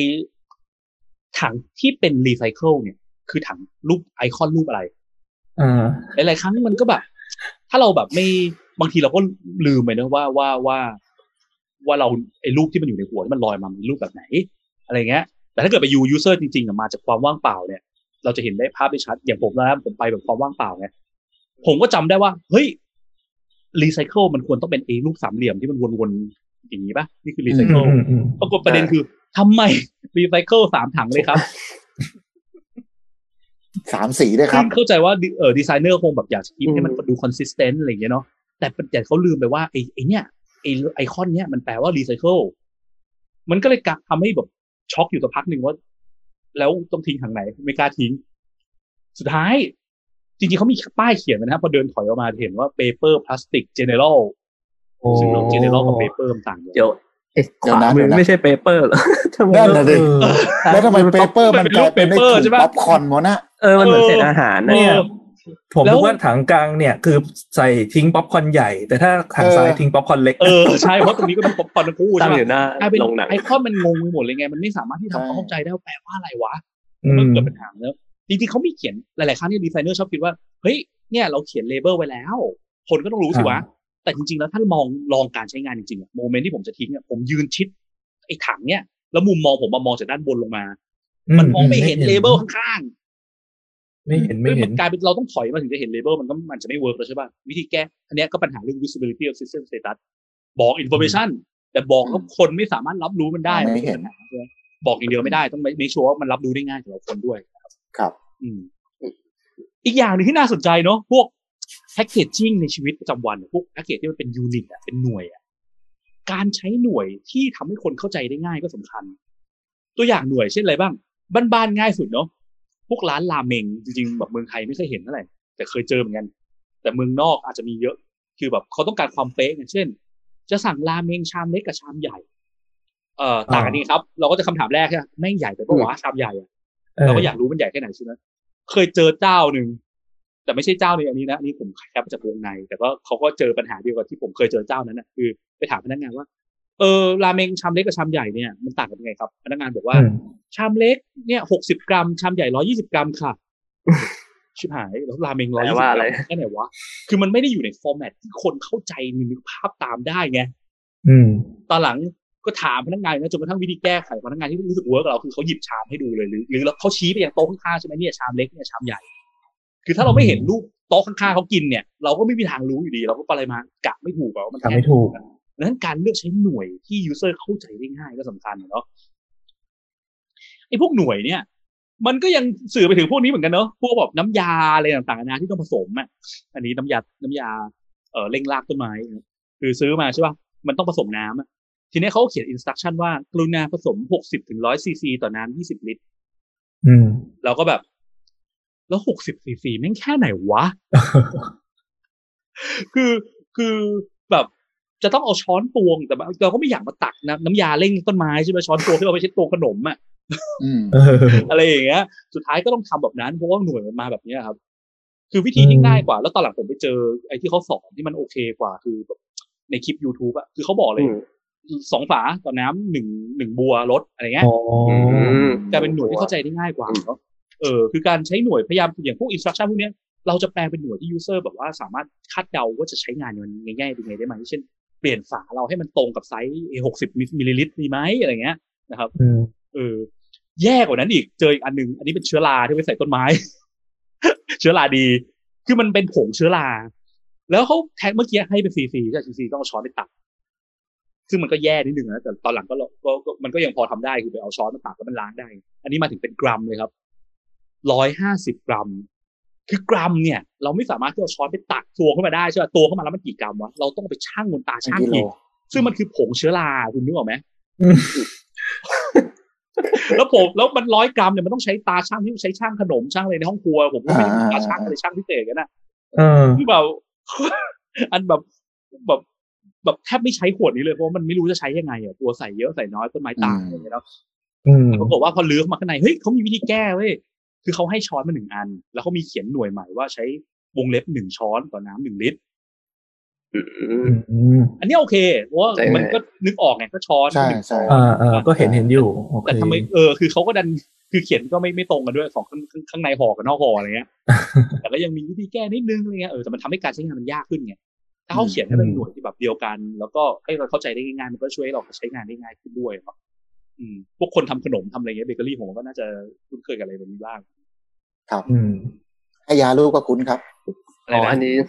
ให้ยาเลยครับผมให้ยาลูกก็คุ้นครับพวกช้อนตวงพวกนี้ครับอ๋อใช่อันนี้ของตัวอย่างที่ดีอีกตัวอย่างละกันของผมไปเจอมาพอดีซักผ้าแล้วก็นึกถึงหัวข้อนี้พอดีครับพอบ้านใจกล้าแล้วครับคุณเดย์ครับผมถนัดซักผ้าบ่อยครับก็อันนี้เป็นน้ำยาซักผ้าปกตินะครับแบบชนิดน้ำนะครับครับก็ตอนจะเอาไปตวงซักผ้าก็ฝากกดสไลด์ต่อไปได้ไหมครับมันแทนที่จะต้องมาคิดว่าอันนี้มันแบบ30มิลลิลิตรตามที่เขาเขียนนะครับว่าแบบฝาหน้าฝาบนคือเท่าไหร่อะไรยังไงเขาก็แมปไปกับไอตัวขีดของระดับน้ำบนฝาเขียวๆที่อยู่ซ้ายสุดครับมาถอดออกมาแล้วมันก็ตวงระดับน้ำได้ครับผมก็ช่วยได้เยอะในการแบบแมทช์เมมโมรีกับไอตัวหน่วยที่ต้องใช้มาซักเนี่ยครับว่าเนี่ยง่ายเหมือนที่พี่บอกตรงที่เป็นช้อนตัวอย่างที่แล้วเนี่ยผมชอบตรงที่เขาเขียนเป็นท็อปโหลดกับฟอนต์โหลดด้วยนะลองดูดิมันเป็นเครื่องฝาหน้ากับเครื่องฝาบนใช่ไหมแต่มีคนบางคนไม่รู้ป่ะถ้าคนที่ไม่เคยซักผ้าบ่อยอย่างใช่ถ้าคนไม่รู้ก็จะไม่รู้ผมเชี่ยวชาญมากครับผมลองคือเมมโมรี่เลยดีเลยแต่ก็ยังไม่ค่อยชัวร์ตรงไอ้ซักมือใช้30ใช้ไหนต่อน้ำ10ลิตรผมไม่ค่อยรู้ว่า10ลิตรมันเท่าไหร่กันน้ำ10ลิตรคืออะไรวะแล้วมันอะไรมันก็ยังมีหน่วยที่มันมีปัญหากันใช่ใช่เนอะมันไม่ทำความเข้าใจไม่ได้เนอะแล้วเกณฑ์คือถ้าเป็นพวกเรื่องภาษาการใช้คำของ match between system and real world คือเมื่อไหร่ก็ตามที่ user บอกว่าพูดออกมาว่าแปลว่าอะไรวะหรือว่าต้องทำอะไรวะเนี่ยแปลว่ามีปัญหาในเรื่องนี้แล้ว match between system and real world เราอาจจะต้องมีการเปลี่ยน message หรือเปลี่ยนหน่วยให้มันอยู่ในโหมดที่ user เข้าใจได้ง่ายขึ้นใช่ไหมครับหรือว่ายกตัวอย่างว่า10ลิตรก็คือกี่อะไรสักอย่างโหลดใหญ่ขันหรืออะไรอย่างเงี้ยผมว่าน้ำเวลาซักผ้าน่าจะแบบแมทกับพวกขันหรือพวกอะไรพวกนี้ที่จะไปตักน้ำได้สไลด์อันนี้เกี่ยวกับอันนี้เกี่ยวกับอะไรจริงๆมันมีอีกอย่างที่น่าสนใจนะคือ match between system หรือ real world เนี่ยมันส่งผลต่อทาง marketing และ branding เหมือนกันเช่นการใช้ฟอนต์หรือ typography อ่ะการเลือกใช้ฟอนต์ที่มันสื่อสารถึงคือฟอนต์ต่างๆนะมันจะสื่อสารถึงแมสเสจอะไรบางอย่างของเซอร์วิสหรือโปรดักต์นั้นๆใช่ไหมหลายๆครั้งเนี่ยถ้าเราไม่คำนึงถึงว่าฟอนต์แบบนี้สื่อสารแมสเสจแบบไหนเนี่ยมันก็อาจจะเกิดปัญหาได้เพราะว่าจริงๆแม้กระทั่งแมสเสจที่คนเห็นฟอนต์แล้วนึกคร่าวๆเนี่ยคือแค่เห็นฟอนต์เนี่ยคนก็สามารถรับรู้แมสเสจบางอย่างเกี่ยวกับตัวแบรนด์ตัวโปรดักต์เซอร์วิสนั้นคร่าวๆในหัวได้แล้วปัญหาคือเช่นอย่างเงี้ยสมมติคุณเป็นโรงพยาบาลเนี่ยคุณไม่ต้องสมมติอ่ะอันนี้นี่เรื่องจริงของจริงนี่บางคนก็น่าจะเคยเห็นก็แชร์กันเนาะโรงพยาบาลบางนาอย่างเงี้ยแล้วเขาใช้ฟอนต์แบบแล้วแบบมีเครื่องหมายแบบข้างบนวางเงี้ยซึ่งมันแอบนึกถึงแบบลองเทอร์มินอลี่เราไปนึกถึงอะไรแบบเงี้ยลงศพหน้าเนี่ยแอบนึกถึงแบบไม่ข้างเขนเหรอฟอนต์ก็ดูแบบแดคูล่านิดหนึ่งเงี้ยฟอนต์มันจะแบบเกยมันจะสื่อสารถึงโปรคือเรายังไม่ทันอ่านเท็กซ์อย่างที่ตอนแรกบอกเนาะยูเซอร์อ่านไม่เคยอ่านเท็กซ์แต่ยูเซอร์สแกนเห็นฟอนต์นะเห็นฟอนต์เนี่ยมันใช้พลังงานน้อยแต่เมื่ออ่านเทคของความเข้าใจใช้พลังงานเยอะดังนั้นสิ่งที่ยูเซอร์จะเห็นก่อนก็คือว่าเซอร์วิสเนี้ยแม่งต้องเกี่ยวกับผีแน่นอน เดี๋ยวโทษนะครับขอโทษไม่ใช่ของบาทแต่ว่าหมายถึงว่ามันเป็นสิ่งที่มันเป็นอีโมชั่นที่ถูกฟอนต์ใช่ใช่ใช่มันอาจจะมีปัญหาได้ต้องระวังเนาะอยู่ทางขวาอย่างเงี้ยนี่อันนี้ของใครนะสไลด์นี้ของอมเหมือนกันอ่ะฮะแล้วมันก็เป็นเนาะมันนึกถึงพวกงานวัดงานอะไรอย่างเงี้ยเนาะที่มีแบบที่มีแบบบ้านผีสิงอะไรเงี้ยมันก็แบบอาจจะแบบหลอนหรือเปล่าเนาะในทางกลับกันก็สมมติว่าเราเป็นเซอร์วิสที่หนูควรจะห้าวอะไรเงี้ยแต่เราไปใช้ฟอนต์แบบอย่างเงี้ย Big L Harley Davidson Riding Club เป็นแบบคลับสำหรับคน Harley แล้วก็แบบใช้ฟอนต์ของแข่งขันเลยมันอาจจะน่ารักเชียวแบบให้ลูกสาวไปจอยลูกมาด้วยอ่ะฟอนต์มันก็สื่อสารอินโฟเมชั่นบางอย่างแล้วใช่ป่ะแต่เราเป็นสื่อสารอินโฟเมชั่นที่ถูกต้องและออนไลน์กับสิ่งที่เราอยากจะสื่อสารจริงมูดแอนโทนก็เป็นการสื่อสารประเภทหนึ่งเหมือนกันเนาะครับอันนี้ล่าสุดเว็บไซต์ธนาคารเจ้าหนึ่งโอ้โหไม่ต้องเจ้าหนึ่งครับโลโก้เบลเล่มนะไม่ใช่เว็บไซต์หรอกเป็นแอปพลิเคชันจริงๆตอนนี้ก็ไลฟ์อยู่ด้วยถ้าใครกดแอปเข้าไปมันจะมีไอคอนนี้ขึ้นมาอันนี้ผมเห็นแล้วผมตกใจตอนแรกผมนึกว่าผมโดนแอปผมโดนหลอกหรืออะไรทุกอย่างโดนระงับโดนเพราะว่าเข้ามาถึงปุ๊บคำแรกที่เห็นคือเขาว่าเว็บไซต์ปลอมสะดุ้งอ่ะจริงพอเห็นปุ๊บมันสะดุ้งนี่เราคือแบบหรือว่าแอปปลอมเมื่อวานหรือว่าเราอะไรหรือเปล่าอะไรเงี้ยเราโดนแบบทางการเขาบล็อกหรือเปล่าอย่างเงี้ยผมไม่เห็นว่าอ๋อโปรดระวัง SMS อย่างเงี้ยเพราะตรงเนี้ยมันเป็นสิ่งที่มันเด่นมาก่อนใช่ป่ะแล้วมันขึ้นอยู่บนไอ้ตัวแอปพลิเคชันที่เราจะเปิดมาใช้งานพอดีอะไรเงี้ยครับจริงๆมันก็โอเคในแง่ที่ว่าเขาดึงดูดความสนใจเรานะแต่ว่ามันอาจจะเพราะว่าแค่วิชวลที่มันวางมันก็สื่อสารอินโฟเมชันบางอย่างกับเราทันทีแล้วเราตีความทันทีตั้งแต่เห็นวิชวลโดยที่ยังไม่อ่านเก็บด้วยซ้ำดังนั้นการ make sure ว่าเราดีไซน์ให้คนตีความจากวิชวลได้ถูกทางมันก็สำคัญคือมันก็ดึงดูดดีเนาะแต่มันน่ากลัวไปหน่อยมันอาจจะทำใจผิดแล้วคนเราไม่เคยอ่านเทคแล้วคนเราดูวิชวลเป็นหลักก่อนเราดูวิชวลสุดไปตีความเองเฮ้ยไม่กล้าใช้แล้วไม่กล้าโอนเงินแล้วแล้วยิ่งเป็นช่วงเกี่ยวอะไรเกี่ยวกับพวกธนาคารพวกอะไรเนี้ยข่าวมันเยอะเนาะแล้วเวลาเราเห็นป้ายพวกนี้เข้ามาเรายิ่งกลัวไปเยอะเลยอ่ะใช่ครับจริงโอเคทีนี้มาดูเกี่ยวกับเรื่อง Match between system and real world ตอน design product นั่นเองเมื่อกี้ก็พูดเกี่ยวกับการ design product ระหว่างทางไปเรื่อยๆเนาะแล้วเนาะแต่ว่ามาดูเคสเพิ่มเติมกันบ้างดีกว่าครับนี้ให้คุณเบียร์แชร์มั้ยได้ครับเดี๋ยวผมแชร์คุณเบียร์แชร์ก่อนเลยโอเคมันขึ้นมาต้องให้พี่บิ๊กแชร์ก่อนกด stop แชร์มีปัญหาการใช้งานฮะใช้งานไม่เป็นเอครับก็ของผมเป็นกราฟเกี่ยวกับหุ้นนะพอดีผมเป็นคนที่ลงทุนพวกเกี่ยวกับหุ้นเกี่ยวกับอะไรด้วยครับก็เลยยกตัวอย่างนี้มายกให้ฟังครับก็คือสังเกตว่ากราฟหุ้นเนี่ยฮะคือเวลาแท่งที่มันบอกว่าวันนี้หุ้นขึ้นเนี่ยมันจะเป็นแท่งสีเขียวก็ส่วนไอ้วันที่หุ้นลงอ่ะแท่งมันจะเป็นสีแดงๆครับอันนี้ผมมองว่ามันเป็นการออกแบบที่เหมือนกับตรงกับที่เรารู้สึกอยู่คือเหมือนเวลาเราเห็นไฟเขียวอ่ะมันจะนึกถึงอะไรที่ผ่านฉลุยอะไรที่มันโอเคอะไรที่มันดีใช่ไหมฮะแต่พอเป็นสีแดงปุ๊บเนี่ยเราจะรู้สึกอันตรายต้องหยุดหรืออะไรที่มันต้องเบรกอะไรอย่างเงี้ยใช่ไหมครับก็เลยมองว่าไอ้การที่เขาทำพวกโปรแกรมเกี่ยวกับ stock trading เนี่ยออกมาเป็นกราฟแท่งแบบนี้คือมันก็สื่อสารได้ตรงกับที่เรามี long term อยู่เหมือนกันครับหรือแม้แต่ว่าทางบาร์ด้านซ้ายเนี่ยที่ยิ่งสูงขึ้นเนี่ยก็แปลว่ายิ่งมูลค่าเพิ่มขึ้นเนี่ยอันนี้ก็ถือว่าเป็น long term อย่างหนึ่งเหมือนกันไหมครับเพราะว่าสมมติถ้าเกิดยิ่งสูงขึ้นกลายเป็นยิ่งติดลบอ่ะมันจะแปลกมากเลยนะมันจะไม่ต้องกับลองเทอมเราเลยนะมันจะแบบอะไรวะเพราะถ้าสังเกตจริงๆอ่ะคือไอ้สีแดงสีเขียวมันมาจากไหนถ้าไม่เห็นสีแดงปุ๊บเรารู้ว่ามันไม่ดีมันมาจากไหนมันมาจากสิ่งอยากไฟเขียวไฟแดงที่เราบอกใช่ป่ะเราถูกสอนตลอดชีวิตว่าเขียวกับแดงแล้วว่าอย่างงี้หรือว่าขึ้นข้างบนแปลว่ามากขึ้นค่ามากขึ้นเรียนเลขสมัยประถมมัธยมอะไรเงี้ยนะวาดกราฟมันก็แปลกเยอะต่อใช่ครับอันนี้คือหัวกับโลกเลยนี่คนเราไปแล้วครับใช่ครับแล้วก็แต่ทีนี้มันมีเรื่องน่าแปลกอีกนิดนึงก็คือว่าสำหรับแอปเทรดหุ้นที่อยู่ในประเทศจีนนะครับมีบางแอปครับเขาใช้กลับกันคือสีแดงกลายเป็นขึ้นแล้วสีเขียวกลายเป็นลง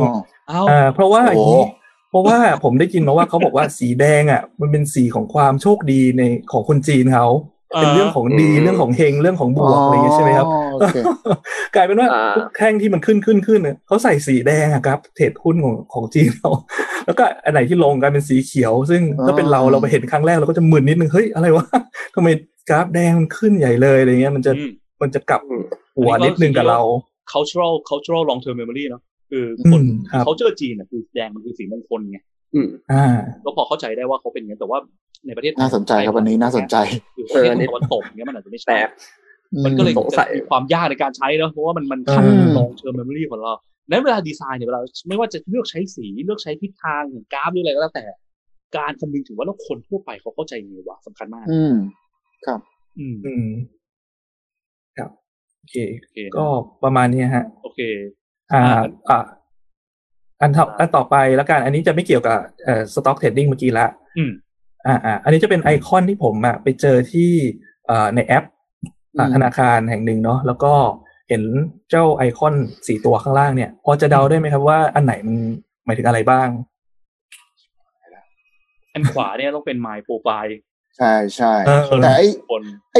อ้โทรศัพท์มือถือนี่มันคืออะไรวะมันธนาคารมีโทรศัพท์มือถือธนาคารเลยใช่ไหมธนาคารเลยใช่ก็แบบยากครับยากนะเดี๋ยวผมเฉลยเลยแล้วกันนะจะได้ไม่เสียเวลาก็ปุ๊บ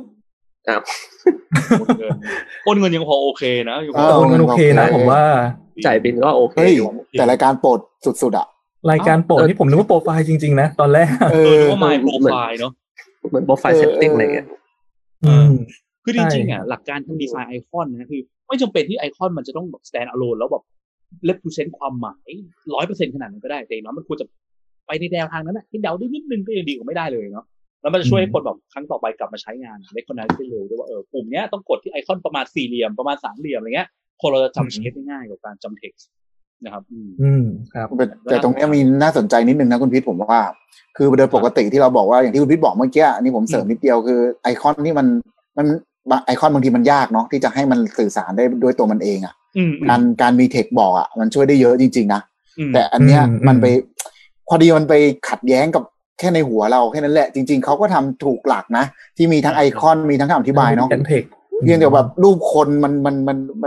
มันแย้งเยอะไปหน่อยอ่ะค่อยแมทกันแล้วมันยากมันก็ยากแต่ว่าอย่างน้อยมีไอคอนกับเทคก็ยังดีกว่ามีแต่ไอคอนเนาะใช่ถูกครับมีไอคอนมีปัญหาแต่มีตัวอย่างมีตัวอย่างอีกคุณเบียร์เปิดไปสไลด์ต่อไปเลยก็ได้อ๋อเบียร์เลือกแชร์แล้วคุณเดแชร์เรื่องไอคอนเมื่อไหร่ผมแชร์อ๋อเปิดพอดีเปิดแย่งก็อันนี้ใช่ไหมคุณเดใช่จริงๆก็จากลองเทอมแหละครับพวกไอคอนที่เห็นมาส่วนใหญ่ครับถ้าเป็นเซตเนี้ยมันก็จะเป็นไอคอนที่เกี่ยวกับการเซฟการแบบเฟเวอริตสิ่งต่างๆยกตัวอย่างเป็นพวกดาวหัวใจเหมือนกดไลค์อะไรอย่างเงี้ยครับการใช้ไอคอนพินเหมือนแบบเราปักหมุดไว้หรือแม้กระทั่งไอขวาสุดที่เป็นบุ๊กมาร์กเหมือนกับแบบเราข้างหน้าหนังสือทั้งหมดความหมายมันก็คือการแบบบันทึกเนอะหรือว่าการแบบ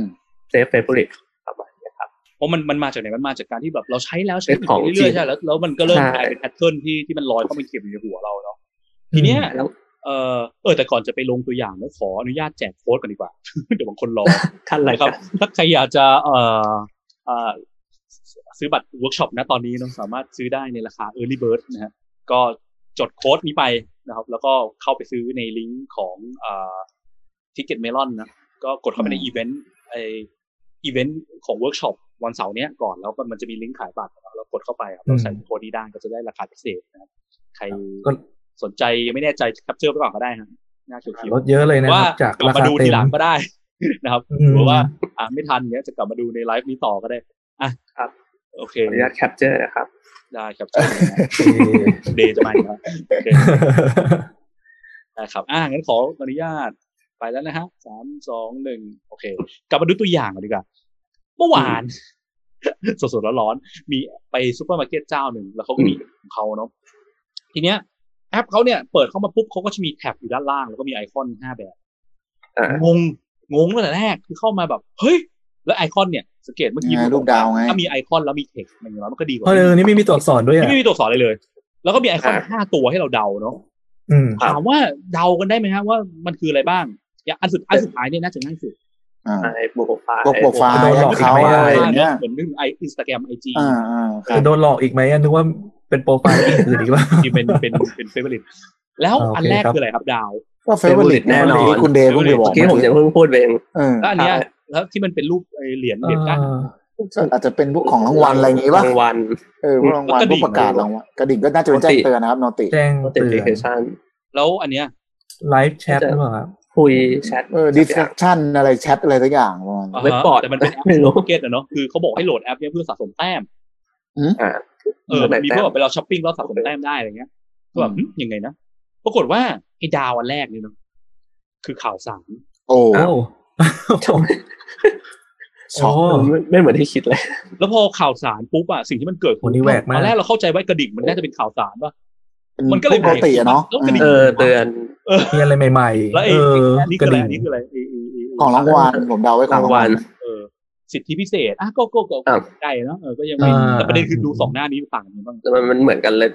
อันไหนข่าวสารอันไหนผิดคนไอ้ที่เหมือนกันเนี่ยคือเห็นว่าคนยูเซอร์เราดูวิชวลเป็นหลักเนาะตีความหมายเราจะไม่ได้อ่านเต็มใจแต่นั้นวิชวลมันแตกต่างมันก็จะสำคัญทีเนี้ยก็มันก็จะมีปัญหาพวกเนี้ยไอคอนเนี่ยแล้วงงมากแล้วข้างหน้าเข้ามาถามว่าจะจำได้ไหมดาวคืออะไรมีโอกาสจำไม่ได้ครับใช่จริงๆแล้วก็จริงๆไออันสุดท้ายนี่คือให้ฟีดแบ็กสาขาที่ไปใช้บริการตัวเครื่องหมายแชทอ่ะฟีดแบ็กสาขาที่ไปใช้บริการอ๋อโอเคมันรับมาโหวตให้คะแนนใช่ไหมวันเวใช่ไหมมันควรจะเป็นไอคอนคำพูดด้านเดียวอันนี้มันเป็นสองด้านมันก็เหมือนมันเหมือนให้คะแนนใช้บริการอย่างนี้ใช่ไหมใช่ใช่ประทับใจอะไรให้เขาแนะนำอะไรบ้างอย่างเงี้ยอ๋อนี่แบบนึกว่าคุยกับพนักงานนึกว่ามีปัญหาแล้วคุยกับพนักงานออนไลน์ไปคุยกับคนยูเซอร์ที่เขาใช้งานอยู่เนาะคุณเบียร์ไปลองคุยกับยูเซอร์ที่ใช้งานแอปนี้ใช่ไหมใช่ใช่ก็ไม่มีปัญหาเพราะเขาไม่ได้ใช้แท็บอื่นเลยใช่เขาใช้แท็บเดียวคือแท็บสุดท้ายใช้เพื่อกดเข้าไปแลกไปรับรางวัลเฉยใช่ใช่ไม่ยุ่งเลยเพราะว่ามันไม่รู้เรื่องอะไรเงี้ยโอเคฮะก็เมื่อกี้ก็พูดไปแล้วเนาะเรื่อง copywriting นะเรื่อง UX writing การเขียนให้คนเข้าใจได้ง่ายเนาะระวังการใช้พวกคำแบบที่เดฟอาจจะเข้าใจแต่ user ไม่เข้าใจดอกเบี้ยสะสม account summary accrue interest help text แต่นี้อันนี้น่าจะลืมอันนี้น่าเป็นบั๊กนะลืมไม่น่าใส่ description คือช่วยให้เราเข้าใจคือ description นี่มีช่วยให้เราเข้าใจได้มากขึ้นแต่ก็ไม่รู้ช่วยก็ไม่รู้ว่าแปลว่าอะไรอยู่ดีครับโอเคครับอีกอย่างนึงที่น่าสนใจเนาะ sorting เวลาที่เรามีลิสต์ใช่ไหมแล้วยูเซอร์ต้องเข้ามาหาของเช่นลิสต์อะไรบ้างหาว่าประเทศคุณมาจากประเทศไหนหาชื่อเมืองหาเดือนเกิดอะไรเงี้ยลิสต์ของที่ออเดอร์หรือการวางลำดับของที่อยู่ในลิสต์การวางออเดอร์ต้องมีเหตุผลที่ช่วยให้ยูเซอร์หาเพราะว่าถ้าออเดอร์มันมีเหตุผลที่ชัดเจนยูเซอร์จะหาของที่เราต้องการได้เหตุผลที่ปกติคนใช้ในการซอร์ตมีอะไรบ้างง่ายสุดก็ตามตัว2ใช่ป่ะกถึงมเอถึงแซดใช่ป่ะแบบเช่นเข้ามาถึงก็แองโกลาอะไรนะตัว A ก่อนแล้วตัว B ตัว C ตัว D อะไรชื่อประเทศอะไรเงี้ยเนาะเรียนครับทีนี้สายการบินเจ้าหนึ่งก็เป็นของเจ้าหนึ่งลืมโลโก้เข้ามาแล้วเป็นของเกาหลีเนาะคือเข้าไปจะไปจองตั๋วเครื่องบินใช่มั้ยคุณบินจากที่ไหนมาถึงแบบโหดมากโตเจจูยังบูซานแบงคอกเวียงจันทน์แบบสมมุติว่าเราจะบินไปเซี่ยงไฮ้ถามว่าเซี่ยงไฮ้อยู่ไหนฮะโอ้คือเราไม่สามารถคาดเดาได้ว่าตาเราควรจะสกอร์ขึ้นบนหรือลงล่างใช่มั้ยคือถ้ามันเรียงตามตัวอักษรเรารู้ว่าเซี่ยงไฮ้เป็นตัว S มันก็ต้อง S มันก็ต้องอยู่ข้างล่างสิวะแล้วเรารู้ว่า S อยู่ข้างล่างเพราะว่าไอ้ A ถึง Z เนี่ยมันอยู่ใน long term memory เราออเดอร์ที่เขาใช้ตรงเนี้ยไม่แน่ใจว่ามันอยู่ในรูปแบบไหนมันอาจจะเรียงตามตัวอักษรเกาหลีอะไรก็ได้มันก็เลยทำให้มันไม่มีออเดอร์ที่เราชัดเจนเราเลยคาดเดาไม่ได้สุดท้ายสิ่งที่เกิดคือเราต้องนั่งอ่านทีละอันเพราะอย่างที่บอกไปการใช้พลังงานเยอะเนาะครับก็เลยกลายเป็นปัญหามากในการแบบว่าหาเมืองหาประเทศเราเนี่ยแล้วการทีทำไม A มาหลังทีวะอะไรเงี้ยอันนี้ของใครฮะนี้ของผมอันนี้เราฟังนิดนึงก่อนพอดีอันนี้มันเป็นกล้องครับพอดีผมก็ถ่ายรูปมีกล้องใช้นิดนึงนะครับแต่ทีเนี้ยตอนนั้นอ่ะมันเป็นอันนี้มันเป็นผมกำลังจะไปเซตว่ามันจะสามารถตั้งช็อตคัทได้ครับว่าปุ่มเนี้ยจะใช้เป็นปุ่มอะไรดีอะไรอย่างเงี้ยครับครับทีนี้พอกดเข้าไปปุ๊บเพื่อที่จะไปเลือกอ่ะผมก็ตอนนั้นผมจะไปหาออโต้โฟกัสเนาะแต่ทีนี้ว่าพอขึ้นมาอย่างเงี้ยผมก็พยายามที่จะเลื่อนหาไงเพราะโดยปกติอ่ะมันก็น่าจะเลื่อนเนาะ แต่ผมไปหยุดใช้เวลานานมากเพราะว่าผมนึกว่ามันจะอยู่ด้านบนเลยไงออโต้โฟกัสผมคิดว่าตัว A อ่ะเนาะผมหามันไม่เจอครับมันขึ้นแบบเนี้ยมันมีตัว F ตัว D ตัว R กระโดดกันแบบมากเลยครับทำให้ผมแบบต้องหาแล้วในกล้องเนี่ยมันจะไม่เหมือนครับสมาร์ทโฟนเนาะสมาร์ทโฟนคือมันเลื่อนไปเรื่อยๆเลยแต่ในกล้องมันเป็นเพจครับมันเพจจริงๆกดไปหน้าปึ๊ด1ทีละหน้าใช่หน้า1หน้า2หน้า3แล้วมันยิ่งโอ้โหโหดมากเลยครับเพราะผมจะจำไม่ได้เลยว่าที่ดูไว้แล้วมันอยู่ตรงไหนแล้วมันเลยทำให้แบบผมว่าการเรียงลำดับมันเลยค่อนข้างมีความสำคัญแต่ถ้าคิดดีๆอีกทีเขาอาจจะพยายามกรุ๊ปอีกรูปแบบหนึ่งของเขานั่นแหละแต่อาจจะไม่ได้เทสกับยูเซอร์อย่างเราอะไรอย่างเงี้ยเหตุผลของการกรุ๊ปเขามันไม่ชัดเจนของเราเนอะมันไม่ได้อยู่ลองเทอร์มินอรี่เราถูกครับมันทำให้แบบโอ้โหผมเวลาเข้ามาเนี้ยผมอันนี้ไม่ใช่ครั้งแรกที่ผมเข้ามานะผมเข้ามาเซตบ่อยมากแล้วผมก็เป็นอย่างเงี้ยเจอแบบเนี้ยบ่อยทุกครั้งเลยครับครับผมไม่ได้สักทีใช่ใช้พลังงานเยอะคุณเดย์ครับผมอ๋อมีตัวอย่างหนึ่งโทษทีฮะกดนี่ก็เป็นนี่เหรอจำเองไม่ได้เหมือนกันเพราะว่าตัวอย่างเยอะมากพอเวลากดเลิกแชร์ปุ๊บอ้าวมีตัวอย่างใส่มาเองดีกว่าอันนี้ก็น่าสนใจอีกสายการบินนะครับคือการใช้สีสันเนอะใช้เขาเรียกอะไรนะ annotation ใช้สีสันที่สื่อถึงความหมายก็สำคัญมากอย่างเช่นตัวอย่างเนี้ยอันนี้คืออะไรนี่คือเลือกที่นั่งบนเครื่องบินใช่ไหมเลือกที่นั่งบนเครื่องบินเนี่ยปกติเนี่ยเราก็จะแบบมันก็จะมีสเตตัสของที่นั่งแต่ละอันด้วยเช่นแบบอันนี้เต็มแล้วอันนี้ว่างอยู่อันนี้ราคาแพงขึ้นอะไรเงี้ยปัญหาของมันก็คือว่าอย่างเจ้าเนี้ยคือเขาใช้สีแบบเนี้ยเหลืองจุดส้มขีดทะแยงสีเทาอีกคือสมมติคุณจะหาจะจองที่นั่งตรงไหนคุณกดได้ตรงไหนคุณกดไม่ได้บ้างนั่นสิเทาไม่ได้แน่ๆแต่ว่าไอ้ตัวอื่นเนี่ยไม่รู้แล้วทำไมเทาถึงไม่ได้แน่ๆคุณเบียร์เขาทำไมคุณเบียร์ถึงรู้ว่าเทาไม่ได้แน่ๆเพราะเคยเห็นมาก่อนนะว่าไอ้การที่มันเทาๆอย่างเงี้ยคือมันเราไม่สามารถติ๊กอะไรมันได้เคยเห็นมาก่อนใช่ป่ะที่คุณเบียร์เดาว่าเทาน่าจะเป็นเพราะว่าสีเทาเป็นสีที่เขาแมทช์กับเรียลเวิลด์ที่คุณเบียร์เคยเห็นแต่ไอ้สีอื่นเนี้ยมันเป็นอะไรที่มันไม่ได้แมทช์กับเรียลเวิลด์ไงมันกลายเป็นปัญหามันเกิดความยากในการเดาแล้วเนาะหลายๆที่เนี่ยคือจริงๆถ้าเราสามารถแมทช์กับ real world ได้ปุ๊บ user จะสามารถ intuitively use ได้เลยคือแบบสามารถเข้ามาถึงแล้วก็ใช้งานได้เองเช่นเราอาจจะทำเป็นแบบสมมุติถ้าต้องเปลี่ยนดีไซน์เนี่ยตรงที่คนจองไปแล้วเราอาจจะเปลี่ยนเป็นยังไงดีให้มันชัดเจนจองไปแล้วอาจจะเป็นแบบเทา disable อะไรอย่างเงี้ยครับอาจจะเป็นเทาอื่นเทาให้หมดเลยไหมจริงๆอันนี้มันมีเทามีแดงนะหรืออาจจะเป็นแดงปึ๊ดไปเลยไหมทั้งก้อนแดงแล้วกล่องที่ยังว่างก็เป็นสีกล่องขาวๆว่างๆนี่ชัดขึ้นแล้วเพราะอันนี้มันมีความยากมากในการของเข้าใจเนาะก็ประมาณนี้นะตัวอย่างกับการไอ้ match between system and the real world นะการนำไปใช้อะไรต่างๆใช่ทีเนี้ยหัวข้อสุดท้ายอยากจะมาดิสคัสกันเล็กน้อยเนาะคือไอ้ match between system and real world เนี่ยหัวใจของมันคือการที่ว่าเราควรจะดีไซน์โดยเบสสิ่งที่ user เคยเห็นมาแล้วเหมือนชาวบ้านเขาเหมือน real world ข้างนอกอย่าไปคิดอะไรใหม่ๆเพราะยิ่งคิดอะไรใหม่ๆมันมีโอกาสที่ user จะงงหรือใช้งานยากสูงครับแต่ว่ามันก็จะมีสิ่งที่มักจะได้ยินคนพูดกันบ่อยๆบอกว่าเฮ้ยจะดีหรอทำให้เหมือนชาวบ้านน่ะอย่างนี้เราก็ไม่มีจุดขายดิเราก็ขายไม่ได้ดิครับบอกว่าเหมือนชาวบ้านเขาอ่ะคิดไงบ้างแต่ละคนเอาผมก่อนก็ได้ครับในโดยส่วนตัวเนาะโดยส่วนตัวผมว่าบางอย่างมันไม่จำเป็นที่จะต้องไปคิดอะไรให้มันแตกต่างอย่างเช่นถ้าเมื่อกี้ที่เราคุยกันอ่ะยกตัวอย่างเยอะแยะเลยอ่ะชัดๆเลยอ่ะผมว่าประจำเลยเวลาไปแปลกที่สิ่งที่ผมเจอประจำคือห้องน้ำเวลาจะเข้าห้องน้ำครับแล้วผมชอบเจอแบบโอ้งานอาร์ตเต็มเลยเจอโลโก้แปลกๆอะไรเงี้ยผมเข้าห้องน้ำผิดนะผมไปเข้าห้องน้ำหญิงโดยไม่รู้ตัวสิ่งที่ทำให้ผมรู้ว่าผมเข้าน้ำหญิงคืออะไรรู้ไหมกลายเป็นว่าผมจะดูโถฉี่เหมือนกันครับแต่มันกลายว่าทำไมไม่ทำป้ายให้มันแบบก็แค่ผู้หญิงผู้ชายอ่ะให้มันเป็นรูปผู้ชายรูปผู้หญิงใส่กระโปรงอ่ะผมว่าแค่นั้นก็พอแล้วเพราะอะไรรู้ไหมครับเวลาเราเกิดเหตุการณ์แบบนี้ผมมายูเซอร์อ่ะเฮ้ยเราแบบโคตรมีปัญหาเลยนะแล้วตกใจแล้วลองคิดดูว่าถ้าเกิดมีผู้หญิงอยู่ในห้องน้ำอ่ะแล้วเราเดินเข้าไปเพราะเราเข้าใจผิดอ่ะมันกลายเป็นว่าเขาอ่ะสามารถบอกอะไรได้ว่าเราเป็นคนโรคจิตหรือเปล่ามันกลายเป็นแบบปัญหามันใหญ่มากเลยนะใช่ผมก็เคยทำมาหมายถึงเข้าผิดก็เลยอันเนี้ยที่ยกตัวอย่างว่า ในมุมมองผมผมมองว่าอะไรที่มันเป็นสิ่งแบบการเกี่ยวกับการใช้งานจริงๆอะไรพวกเนี้ยไม่ต้องไปคิดอะไรที่มันให้มันแบบแตกต่างมากครับคนที่มันใช่คนที่มันอยากใช้งานอ่ะเพราะว่ามันอะไรยิ่งเป็นของที่คนส่วนใหญ่ใช้อ่ะต้องนึกถึงว่าคนส่วนใหญ่เขาเข้าใจยังไงยิ่งถ้ามีคนแก่ใช้ห้องน้ำด้วยเงี้ยลองคิดถึงว่าคุณพ่อคุณแม่หรืออะไรอย่างเงี้ยคนที่มีอายุมากกว่าเราอ่ะเขายิ่งงงเลยนะครับไปเจอไอคอนประหลาดๆนี่เข้าผิดกันนี่ไม่เข้าใจเมื่อกี้คุณบอกว่าอะไรนะเพราะโถฉี่ทำให้คุณรู้ว่าเป็นห้องผู้ชายใช่ป่ะใช่แล้วอย่างงี้ถ้าเกิดสมมติเขาเอาโถฉี่ไปใส่ห้องผู้หญิงด้วยอย่างเงี้ยโอ้สนุกอะครับไม่น่านะเบรกบอกว่าเบรกทุกอย่างครับชีวิตที่ชื่อมันแบบเอ็กซ์ตรีมอ่ะเนาะจริงๆผมกล้าพูดเลยผมไม่ทันพี่มากเลยวิ่งออกแค่ไม่ทันเข้าใจครับมันก็ไม่ควรแบบการเข้าห้องน้ำไม่ควรแล้วมันนั่งกังวลว่าเข้าถูกห้องหรือวะใช่ครับเพราะมันชอบพูดหลายครั้งเลยครับบางทีน้องๆที่ทำดีไซเนอร์อะไรเงี้ยก็จะแบบพยายามคิดอะไรที่มันใหม่ๆเนาะแบบพยายามคิดอยู่ตลอดว่าเอ้ยฉันจะทำยังไงให้มันแตกต่างจากอันอื่นดีไซเนอร์อ่ะคือเราก็ไม่อยากทำอะไรตามชาวบ้านมันน่าเบื่อเราอยากให้ไม่เบื่อใช่ครับผม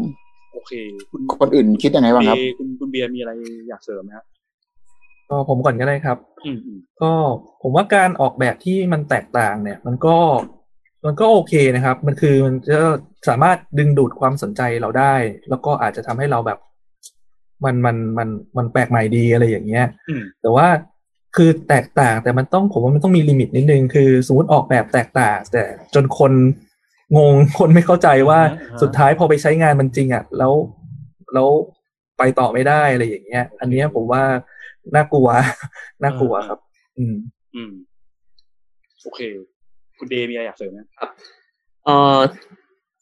ถ้าเรื่องการออกแบบแตกต่างหรือไม่แตกต่างอะไรอย่างเงี้ยครับก็ถ้าในมุมการใช้งานตัวอย่างแอปที่ทำอยู่แล้วกันเลยครับของ U Choose อย่างเงี้ยครับก็พยายามจะพอมีฟีเจอร์ใหม่ๆหรือว่าแม้กระทั่งต้องการจะสื่อสารว่าไอ้ตัวเนี้ยมันใช้ยังไงหรือไอคอนนี้มันคืออะไรอย่างเงี้ยครับจะพยายามบอกน้องๆด้วยครับว่าก็อย่าไปคิดอะไรที่มันยากหรือว่าเข้าใจยากหรือว่าแบบดีไซน์ที่มันแบบประหลาดมากเพราะยังไงยูเซอร์คนที่ใช้มันก็เป็นล้านคนอย่างเงี้ยครับผมว่าคนเราlong term memory มันคงไม่เหมือนกันทุกคนเลยครับทำไมถึงต้องทำให้มันใช้ยากแทนที่แบบจะไปดูตัวอย่างที่มันเป็นสิ่งที่มันเห็นอยู่ทั่วไปหรือว่าเป็นแบบกับสิ่งที่มันเป็น long term memory มากกว่าเช่นพวกไอคอนอะไรแบบ favorite หรืออะไรที่พี่ยกตัวอย่างให้ดูครับแต่ถ้าอันนี้ในมุมการใช้งานนะครับคือผมมองว่าควรจะ follow pattern ดีกว่าเพราะว่าผมเข้าใจในมุมของการทำแบบเนี่ยพอแก้ทีนึงเนี่ยมันไม่ใช่แค่แบบเปลี่ยนแค่รูปนี้แล้วก็อัพโหลดเสร็จมันหลายสเต็ปหลายขั้นตอนมากครับแล้วมีแบบทั้ง CS นู่นนี่มีแบบรับเรื่องลูกค้าบ่นนู่นนี่ครับมันเยอะครับเอฟเฟกต์ที่ตามมาแต่ว่าถ้าในมุมแบบเป็น marketing นะครับผมว่าอันนั้นน่ะไม่ได้ติดมากว่าจะทำแบบให้มันดูดูแปลกเอ๊ะมันสามารถแปลกได้สามารถดึง attention ได้เช่นตัวอย่างเช่นผมช่วงนี้แบบเมื่อยหลังบ่อยเพราะว่าแบบ work from home อะไรอย่างเงี้ยครับแล้วก็มันก็มีแบบอะไรนะครับไม่ได้เกี่ยวกับความสูงวัยขึ้นเลยครับน่าจะสัก 80% อายุเราไปด้วยกันนะครับพวกเราเจเนเรชั่น baby boomer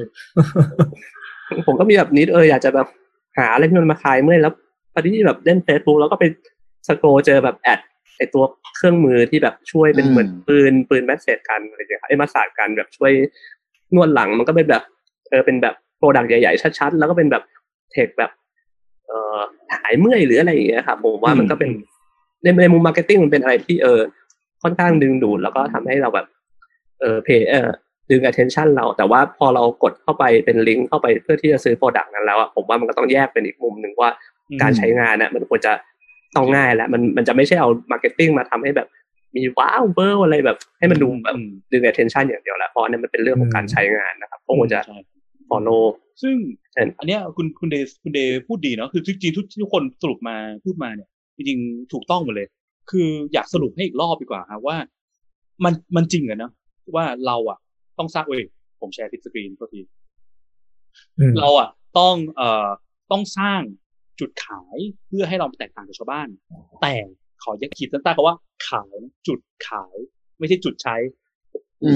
หลัก สิ่งที่สำคัญในการสร้างความแตกต่างให้มีเหมือนชาวบ้านคือตอนโมเมนต์ที่เราต้องการขายหรือโมเมนต์ที่เราทำมาร์เก็ตติ้งอ่ะหรือสรุปง่ายคือโมเมนต์ที่เราอยากให้คนสนใจเราใช่ป่ะ attract attention คนโมเมนต์นั้นน่ะเราต้องทำให้แตกต่างจากชาวบ้านเพราะชาวบ้านเวลาที่เห็นของมันเหมือนกันตลอดเนี่ยเขาจะเริ่มไม่ pay attention ใช่ไหมสมมติว่าเราเป็นไก่ทอดเจ้าใหม่มาเปิดเนี้ยมาแข่งกับคู่แข่งเราคืออะไรเท็กซัสแข่งกับ KFC อะไรเงี้ยแข่งกับโคโน่ไก่ทอดอะไรเดียวไก่ทอดไก่ทอดไอดาโฮแล้วกันนะสมมติเราเป็นไก่ทอดไอดาโฮมาเปิดเงี้ยแล้วก็มีป้ายโฆษณาบอกว่าไก่ทอดแล้วก็อาจจะมีโปรโมชั่น3ชิ้น99อะไรเงี้ยโอกาสที่คนจะสนใจเราก็น้อยนี่วะต่างกับเจ้าอื่นไงวะมันก็เหมือนกันวะอะไรเงี้ยหรืออาจจะโอเคอาจจะใช้โปรมาหลอกเช่นถูกมากเลย3ชิ้น10 บาทอย่างเงี้ยก็อาจจะเป็นอันนี้ก็เป็นวิธี attract attention คนใช่ป่ะหรือเราอาจจะทำให้แอดเราตะลึงพึงพืชแบบหน้าตาประหลาดเป็นไก่ทอดราดเลือดอะไรเงี้ยไม่รู้นะประหลาดคนก็จะสนใจใช่ป่ะแต่นั่นคือโมเมนต์ของการ attract attention คนเมื่อคนเริ่มสนใจแล้วสิ่งต่อมาคือทำให้คนเข้าใจให้ได้ซึ่งการเข้าใจให้ได้เนี่ยสิ่งสำคัญคือการโฟกัสไปยัง match between system and real world เช่นแม้กระทั่งแบบถึงสมมติโปสเตอร์แผ่นเดียวกันเนี่ยโปสเตอร์แผ่นเดียวกันภาพวิชวลใหญ่ๆที่คุณเดบอกเนาะเช่นแบบเครื่องนวดเมื่อยหลังอะไรเงี้ยใช่ป่ะแก้ปวดหลังวิชวลอาจจะต้องดึงดูดอาจจะต้องดูน่าสนใจ capture tagline อะไรเงี้ยต้องดูดึงดูดความสนใจแต่เมื่อคนสนใจแล้วมันยังไงนะมันทำงานยังไงนะ information ที่เขียนบรรยายการทำงานต้องเข้าใจง่ายต้องสั้นผมเคยเจอแบบอะไรนะโบชัวของพวกแอปธนาคารเจ้าหนึ่งนานมากมาแล้วแบบคือเขาบอกเป็นแอปใหม่นะผมสนใจแอปใหม่อะไรวะคือเขาใช้คำว่าใหม่ยอดเยี่ยมจะทำให้ชีวิตคุณเปลี่ยนไปอะไรเงี้ยเราสนใจสิ่งที่เราเมื่อเราหยิบโบชัวมาเราเปิดเข้ามาสิ่งที่เราต้องการรู้ต่อมาคือมันดีกว่าชาวบ้านยังไงใช่ป่ะสิ่งที่มันแก้ปัญหาแก้เพนอะไรเงี้ยเราบ้างปรากฏเปิดมาทั้งแผ่นมีแต่พูดเนี้ยนวัตกรรมใหม่ชีวิตคุณเปลี่ยนแปลงยอดเยี่ยมขึ้นดูดีทำให้โลกของคุณเปลี่ยนไปคือแบบกูไม่ได้สิ่งที่กูต้องการเลยตรงมันต่างนี่วะก็กลายเป็นปัญหาเมื่อคือสังเกตอย่างนึงมันจะมีเส้นแบ่งบางๆระหว่าง marketing กับ UX อยู่เริ่มที่ marketing ก่อนเนี้ยจับความแตกต่างได้แต่ก็ต้องระวังเนอะเพราะเมื่อกี้มันก็จะมีเคสที่เราพูดถึงใช่ไหมที่บอกว่าใช้ฟอนต์ผิดก็สื่อสารผิดตั้งแต่แรกใช่ไหมคนอาจจะเข้าใจว่ามีความผีความอะไรอย่างเงี้ยเนาะอาจจะต้องระวังจะสื่อสารไม่ถูกทางคร่าวๆแล้วดูแตกต่างแล้วและเมื่อคนต้องการอ่าน information make sure information อ่านได้เข้าใจง่ายใช้คำที่เข้าใจง่ายไอคอนต่างๆเข้าใจได้ง่ายไม่ mislead ทำให้คนเข้าใจไปคนละทางอะไรเงี้ยเนาะครับก็มานี้เลยแล้วกันก็คืออย่างสรุปคร่าวๆอย่างเงี้ยเนาะคือประมาณว่าเวลาที่เราดีไซน์จะถามก่อนว่าไอ้พีซที่เราดีไซน์ชิ้นเนี้ยมันมี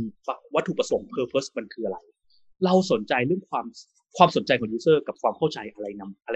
ะไรสำคัญกว่ากันถ้าอย่างเป็นแอดโฆษณาอย่างเงี้ยให้คนสนใจสำคัญกว่าเข้าใจใช่ไหมแต่ก็ไม่ใช่ว่าไม่ใช่เข้าใจนะเข้าใจก็ต้องมีมาแต่ว่าทำให้สนใจอาจจะรูปวิชวลที่หลักที่สุดที่ใหญ่ที่สุดอาจจะต้องแบบพางออกมาก่อนเลยเนาะหรือว่าแท็กไลน์หรือว่าโฆษณาอะไรเงี้ยหลังจากนั้นเมื่อคนเริ่มสนใจแล้วคนต้องการทำความเข้าใจเราโฟกัสไปเรื่อง match between system และ real world มันเป็นสิ่งที่มันต้องเล่นด้วยกันจะไม่น่าสนใจจะเน้นแต่ match between system ก็อย่างที่มันก็ใช่แล้วมันก็จะดูน่าเบื่ออะไรเนี่ยมันก็ไก่ทอดยี่ห้อใหม่ก็ต้องไงต่างอย่างเดิมเลยวะราคาก็เหมือนกันหน้าตาก็เหมือนกันสีก็เหมือนกันคนก็จะไม่สนใจแล้วทีเนี้ยพอไอ้ match between system และ real world เนี่ยคีย์หลักของมันนะเนาะก็คือ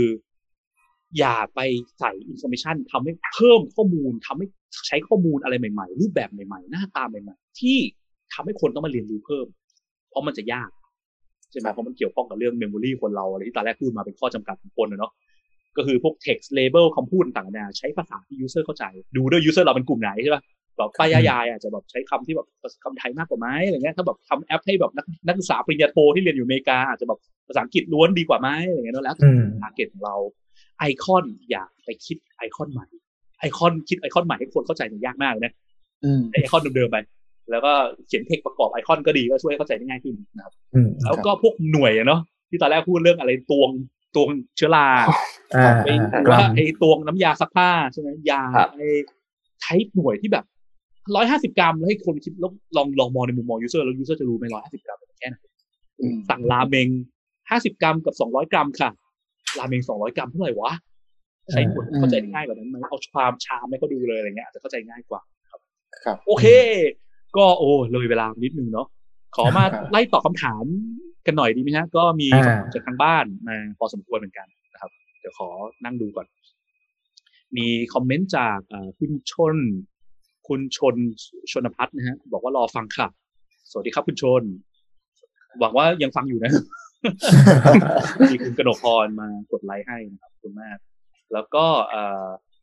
มีเดพิกกี้อันตี้สวัสดีวิทยากรทุกท่านค่ะขอบคุณมากครับคุณเดอันตี้พิกกี้เดพิกกี้อันตี้นะครับมีคุณมะนาวบอกว่าตอนแรกแอบชะงักกับคำว่าโซลเอาท์เหมือนกันค่ะแต่ว่าอันนี้ต้องพูดไว้แล้วนะมันเกิดปัญหา usability problem ปัญหาการใช้งานจริงนะครับมีคุณนิคมข้าจำคุณนิคมครับเดี๋ยวคุณนิคมบอกว่าแรกๆเคยเหมือนกันเอาเพิ่งเปิดจองทำไมเต็มเร็วมากนึกว่าเต็มแล้วพูดถึงโซลเอาท์เนาะแล้วก็วงวานโซลเอาท์มากนี่จองผ่านทางนี้ตั้งหลายทีก็ตกใจตลอดคุณศิวพรนะครับเราก็เจอเหมือนกันนะครับคุณเดพิกี้อันตี้บอกว่าจริงเลยค่ะบอกเป็นกรัมคำนวณไม่ถูกเลยค่ะน่าจะหมายถึงเรื่องเมื่อกี้เนาะเชื้อราตวงดูนาวัดเชื้อรา10020 กรัมอะไรเงี้ยนะครับแล้วก็มีคุณรัตนวลีกิจการสวัสดีครับพี่พิษน้องหยกมาแล้วสวัสดีครับน้องหยกแล้วก็คุณนิคมมีบอกว่าเคยจริงจังเรื่องดรอปดาวข้อมูลมันเยอะเช่นการกรองภาษาในช่องทักษะผมเลยอิงฐานข้อมูลที่ใช้กันบ่อยๆใน 4-5 อะไรนะอันดับแรก 4-5 อันดับแรกแล้วจากนั้นค่อยเรียงตาม A ถึง Z หรือบางทีมันจะมีช่องให้ค้นหาในนั้นด้วยก็การช่วยค้นหามีช่องค้นหาอะไรก็จะเป็น Ad ประสิทธิภาพแล้วอันนั้นเดี๋ยวตามมา Heuristic ข้ออื่นคือ Efficiency of Use นะมีทางเลือกพิเศษให้คนสามารถทำได้เร็วขึ้นเลยนะครับแต่หลักๆก็คือใช่เลยคือ drop down pay attention เกี่ยวกับเรื่องออเดอร์เนาะว่าเหตุผลในการเรียงลำดับของไอเทมเนี่ยมันคืออะไรนะครับอย่าใส่มั่วซั่วมันจะเกิดปัญหาได้มีคุณกิติพงศ์บอกว่ามีวิธีอธิบายให้คนที่ไม่มีความรู้เข้าใจเรื่องนี้อย่างไรได้บ้างครับเช่นถ้าเราไปเล่าเขาอาจจะสวนมาว่าไม่เห็นจำเป็นเลยหมอนั่นมันผิดเองไม่ดูให้ดีคนอื่นเขาก็เข้าถึงไม่มีปัญหาเรื่องห้องน้ำใช่ไหมอันเนี้ยพัดผิดเองคำบอกผิดเองเขาคุณอยากเข้าห้องน้ำผู้หญิงก็บอกมาคุณไม่ใช่ทำเป็นเขาผิดโอ้ยของแบบนี้ต้องเขาแบบนี้โดนแต่ก่อนเราก็รู้สึกแบบนี้นะคุณพิษอันนี้ผมก็จริงๆนะแต่ก่อนที่แบบเริ่มเลยอ่ะก็รู้สึกว่าเอ้ยเราคิดมาดีแล้วอ่ะก็คงคนนี้เขาคงเป็นเองแหละก็คิดอย่างนี้เนาะพอเราไปเจอเหตุการณ์จริงๆพอมันใกล้เคียงหรือว่าอะไรขึ้นมาจริงๆอ่ะพอเราเป็นยูเซอร์จริงๆครับเราถึงจะรู้นะว่ามันแบบเฮ้ยปัญหาที่เกิดมันรุนแรงกว่าที่เราคิดนะมันบางทีอ่ะมันไม่ได้เกิด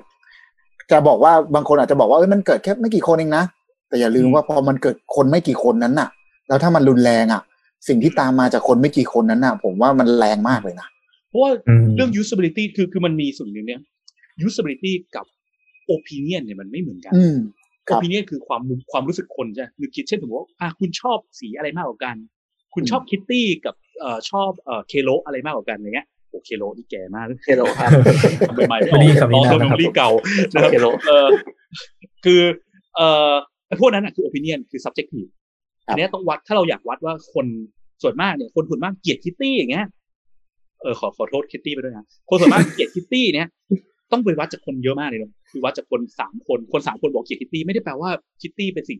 ที่คนทั้งโลกเกลียดมันต้องไปวัดกับคนแบบ subject ที่แบบกลุ่มไปกลุ่มเป้าหมายที่เยอะพอสมควรใช่ไหมนี่คือการวัดแบบ opinion เรื่อง usability เนี่ยความน่าสนใจของอย่างหนึ่งคือพอเมื่อกี้ที่พูดถึง usability ใช่ไหม usability คือสิ่งที่มันเกี่ยวข้องกับประสิทธิภาพของมนุษย์ประสิทธิภาพของมนุษย์เนี่ยมันพอๆกันนะครับคือมันงานวิจัยที่เขาทำออกมาเขาบอกว่าถ้าอะไรที่มันมีปัญหาการใช้งานซึ่งเนี่ยไอ้เรื่อง match between system and the real world ก็เป็นหนึ่งในปัญหาการใช้งานประเภทหนึ่งใช่ไหมเป็นเรื่องเกี่ยวข้องการใช้งานหรือ usability usable เนี่ยนะครับถ้าเราและสุ่มคนมาสักประมาณ5คนและคนแบบว่า3ใน5อย่างเงี้ยเจอปัญหาเนี่ยใช้งานงงเหมือนกันมีโอกาสที่ปัญหาเนี่ยจะเกิดคนหมู่มากสูงมากไม่จำเป็นต้องสุ่มคนเยอะเพราะอะไรเพราะคนเราประสิทธิภาพมันพอๆกันมันไม่ใช่ opinion มันคือประสิทธิภาพ usability คือประสิทธิภาพเนาะดังนั้นถ้าคนหลายๆคนเราเห็นมีคนเขาเริ่มแบบงงเข้าห้องน้ำผิดเนี่ยมันมีโอกาสที่สมมติว่าเราสุ่มมา10คนมีคน7ใน10เจอปัญหานี้มันมีโอกาสเราอาจจะคาดเดาคร่าวๆได้นะว่า 70% ของยูเซอร์เรามีโอกาสเจอปัญหานี้เหมือนกันทีนี้สิ่งที่เกิดคือถ้าเราเป็นแบบแอปธนาคารที่มีคนใช้แบบล้านคนเนี่ย 700,000 คนเจอปัญหาเนี้ย โอ้ยหรือเป็นเว็บช้อปปิ้งออนไลน์คน 50% เจอปัญหาเงี้ยแล้วไม่ไปต่อไม่ใช้ต่อเลยเนี่ยโอ้ยธุรกิจเราจะเสียอาจจะเท่าไหร่นะครับยิ่งถ้าเราเป็นโปรดักต์ที่คนใช้เยอะเท่าไหร่เรายิ่งต้องเห็นชั้นเรื่องนี้เยอะแต่ usability เนี่ยเป็นสิ่งที่แบบคือในไทยเราอ่ะยังไม่เคยให้ความสำคัญกันเท่าไหร่แต่มันสำคัญมากเลยนะแล้วมันเป็นศาสตร์ที่ออกแนวกึ่งวิทยาศาสตร์กึ่ง psychology อะไรอย่างงี้ด้วยกึ่งความเป็น social science เป็นศาสตร์ที่เกี่ยวกับมนุษย์ด้วยเหมือนกันเนาะนะครับดังนั้นแล้วมันก็มีหลักการที่เขาเรียกว่า cognitive science มารองรับเหมือนกันมันไม่ใช่แค่แบบว่าเป็นการฟังผลจากคนหมู่มากแล้วก็คิดว่าคนเป็นอย่างเงี้ยอะไรเงี้ยนะครับเพราะมันมีเรื่องอย่างเงี้ยเกี่ยวกับประสิทธิภาพมนุษย์อะไรต่างๆที่มันเกี่ยวข้องด้วยนะมันเป็นวิทยาศาสตร์ด้วยในระดับหนึ่งกันและมันส่งผลต่อธุรกิจจริงๆครับครับดังนั้นก็อยากให้ pay attention กันมากขึ้นนะเนาะครับครับแต่ว่าก็ต้องยอมรับแหละว่าทำให้คนทุกคนบายเรื่องนี้มันก็ไม่ใช่เรื่องง่ายก็ยังมีปัญหาเราเองก็มีปัญหาเหมือนกันในหลายๆครั้งแต่จากประสบการณ์ของทางบริษัทเราเนาะคุณพิษเนาะส่วนใหญ่บางทีอย่างเงี้ยครับเรื่องวิธีการที่บอกว่าอธิบายให้คนที่ไม่มีความรู้หรือบางทีไม่เข้าใจแล้วก็ไม่พยายามที่จะเข้าใจอะไรเงี้ยวิธีการที่เราก็ใช้กันบ่อยๆก็คือเราก็จะมีการทำเทสอะครับอาจจะต้องทำเทสแล้วเราเชิญคนเหล่านั้นนะครับมา observe เนาะมานั่งดูไปกับเราให้เขาเห็นภาพให้เห็นว่าสิ่งที่มันเกิดขึ้นมันเป็นยังไงมันจะช่วยให้เขาแบบเข้าใจได้เองอะครับเห็นเองเข้าใจเองได้ฟังเองได้ฟังคำพูดได้รับคำชมจาก user เพราะๆอะไรอย่างเงี้ยได้เห็นหลักฐานต่อหน้าต่อตาเนาะใช่ครับเพราะว่าเรื่องห้องน้ำคนเดินเข้าผิดบ่อยๆเราลองไปยืนสังเกตการณ์นะห้องน้ำคนผู้ชายเดินเข้าห้องน้ำผิดครับอย่างเรื่องไอ้ห้องน้ำตอนแรกยกตัวอย่างไอคอนสยามเนาะตอนนั้นมันเป็นเคสที่มันแรงถึงขั้นที่ว่าลงแบบอาร์ติเคิลบล็อกลงหนังสือพิมพ์จะต้องเปลี่ยนไอคอนเลยอะเพราะมันส่งผลเยอะจริงใช่ไหมครับนั่นก็เป็นอีกวิธีนึงนะครับอันนี้แนะนำคุณกิติพงษ์แล้วกันครับว่ามันก็เป็นอีกวิธีนึงของการที่เราใช้แล้วมันก็ค่อนข้างได้ผลค่อนข้างดีนะครับผลตอบรับครับเคยได้ยินแบบว่าคนเราจะไม่เข้าใจปัญหาถ้าไม่ได้เป็นส่วนหนึ่งของปัญหาเฮ้ยจริงครับไม่ได้เป็นส่วนหนึ่งของปัญหาหมายถึงว่าถ้าเราเป็นคนที่เจอปัญหาเองไม่ใช่ถ้าไม่ได้เจอปัญหานั้นเองจริงๆครับเกือบจะดีแล้วโอเคครับตรงนี้แหละงั้นก็โอเคสุดท้ายเนาะก็วันนี้ก็ประมาณนี้แล้วกันนะครับขอบคุณทุกท่านมากเลยที่มาร่วมรับฟังกันนะครับถ้าเกิดมีคำถามเกี่ยวกับเรื่อง heuristic เรื่องอะไรเงี้ยก็โพสต์ถามในเพจได้นะครับแล้วก็ถ้าใครต้องการความช่วยเหลือในเรื่องเนี่ยเกี่ยวกับการสร้างโปรดักต์ให้มันใช้งานได้ง่ายขึ้นชัดเจนขึ้นอะไรเงี้ยก็ติดต่อมาที่เราPruxusได้นะฮะโอเคที่ผมแชร์ถูกสกรีนเนี่ยผมเริ่มงงถูกอีเมลที่ hello@pruxus หรือว่าเมสเสจมาทางร้านนะครับFacebook ก็ได้นะครับฝากร้านก่อนแล้วก็เวิร์คช็อปเสาร์นี้นะใครซื้อบัตรไปแล้วเจอกันก็จะเป็นทางออนไลน์เนาะถ้าใครยังไม่ซื้อบัตรยังไม่ซื้อก็ซื้อได้ก็กดเข้าไปดูในแท็บอีเวนต์ของPruxusได้นะก็จะมีรายละเอียดต่างๆนานาอยู่นะครับก็เราก็จะมาลงมือไอ้เนี่ยที่เรามานั่งวิเคราะห์เนี่ยแต่เราจะมาที่10ข้อเลยแล้วมานั่งดูว่าระบบต่างๆนานาเนี่ยมันผิดหลักการข้อไหนบ้างแล้วมันไม่ใช่แค่ผิดหลักการข้อไหนเนาะมันจะไปโฟกัสเกี่ยวกันprioritize จะให้ความรุนแรงระดับความรุนแรงของปัญหาแต่ละอย่างเช่นอันนี้ผิด Match between system and the real world แต่ความรุนแรงแค่ระดับ1อาจจะไม่ต้องแก้อันนี้ผิดระดับรุนแรงสุดเลยเป็น show stopper ควรต้องแก้ก่อนเนี่ยหลักการในการ prioritize ปัญหาดูที่ไหนยังไงบ้างการ generate เขียนลงเป็น report เพื่อให้ทีมนำไปพัฒนา product ต่อในรูปเป็นรูปแบบไหนยังไงอะไรเงี้ยเราก็จะมาลองจับทีมแล้วก็นั่งวิเคราะห์ usability กันทั้งวันนะครับแล้วก็จบเวิร์คช็อปนี้คุณก็จะกลายเป็นผู้แบบเดินมาจับรู้สึกทุกอย่างรอบชีวิตเหมือนพวกเราเป็นกันอยู่นะครับแล้วก็ผักสดพอดแคสต์นะฮะก็ติดตามกันได้นะครับก็เราก็ผมก็ทยอยออกตอนใหม่อยู่เรื่อยๆแต่ว่าช่วงนี้อาจจะแบบช้านิดนึงเพราะว่าติดงานนู่นนี่นั่นนะครับก็ทีนี้มีสอนเดี๋ยวสอนเสร็จเดี๋ยวจะมาก็จะมีตอนใหม่กำลังตามมาอยู่ก็สามารถติดตามได้ถ้าใครชอบนั่งฟังเมาส์เกี่ยวกับเรื่องในการสร้างโปรดักต์ให้ดีขึ้นธุรกิจทำไมต้องโฟกัสไปยังยูเซอร์ให้มากขึ้นเนาะและการทำรีเสิร์ชควรจะทำในรูปแบบไหนรีเสิร์ชที่ผิดพลาดอาจส่งผลต่อธุรกิจได้นะอะไรอย่างเงี้ยนะครับก็จะนั่งฟังแล้วก็จะมานั่งเมาส์เรื่อยๆแล้วก็มีเชิญแขกรับเชิญคนนั้นคนนี้มาคุยกันครับโอเคก็วันนี้ก็เท่านี้แล้วกันนะครับขอบคุณมากเลยทุกท่านนะครับแล้วก็เดี๋ยวเจอกันใหม่ครับปีใหม่ปีหน้านั้นก็สวัสดีปีใหม่ก่อนแล้วกันนะครับล่วงหน้าเลยครับครับสวัสดีครับสวัสดีครับทุกคนครับสวัสดีครับสุดท้ายถ้าคุณชอบเอพิโซดนี้นะครับ รบกวนช่วยกดไลค์กดแชร์เอพิโซดนี้ด้วยนะครับแล้วก็ถ้าคุณยังไม่ได้กด follow อย่าลืมกด follow หรือ subscribe ในช่องทางที่คุณฟังเพื่อที่จะได้ไม่พลาดเมื่อเรามีเอพิโซดถัดๆไปออกนะครับหรือถ้ามีคำถามมีฟีดแบ็กหรือว่ามีสิ่งที่อยู่ในใจที่อยากจะฟังเกี่ยวกับเรื่องเกี่ยวกับการสร้างโปรดักต์ด้วยกระบวนการ user experience design research เนี่ยนะครับก็สามารถกดที่ลิงก์ในฟอร์มด้านล่างของเอพิโซดนี้เพื่อที่จะส่งคอมเมนต์ฟีดแบ็กหรือว่าคำถามหรือไอเดียเอพิโซดถัดไปมาให้เราได้เลยนะครับแล้วก็พบกันใหม่ในเอพิโซดหน้าครับสวัสดีครับ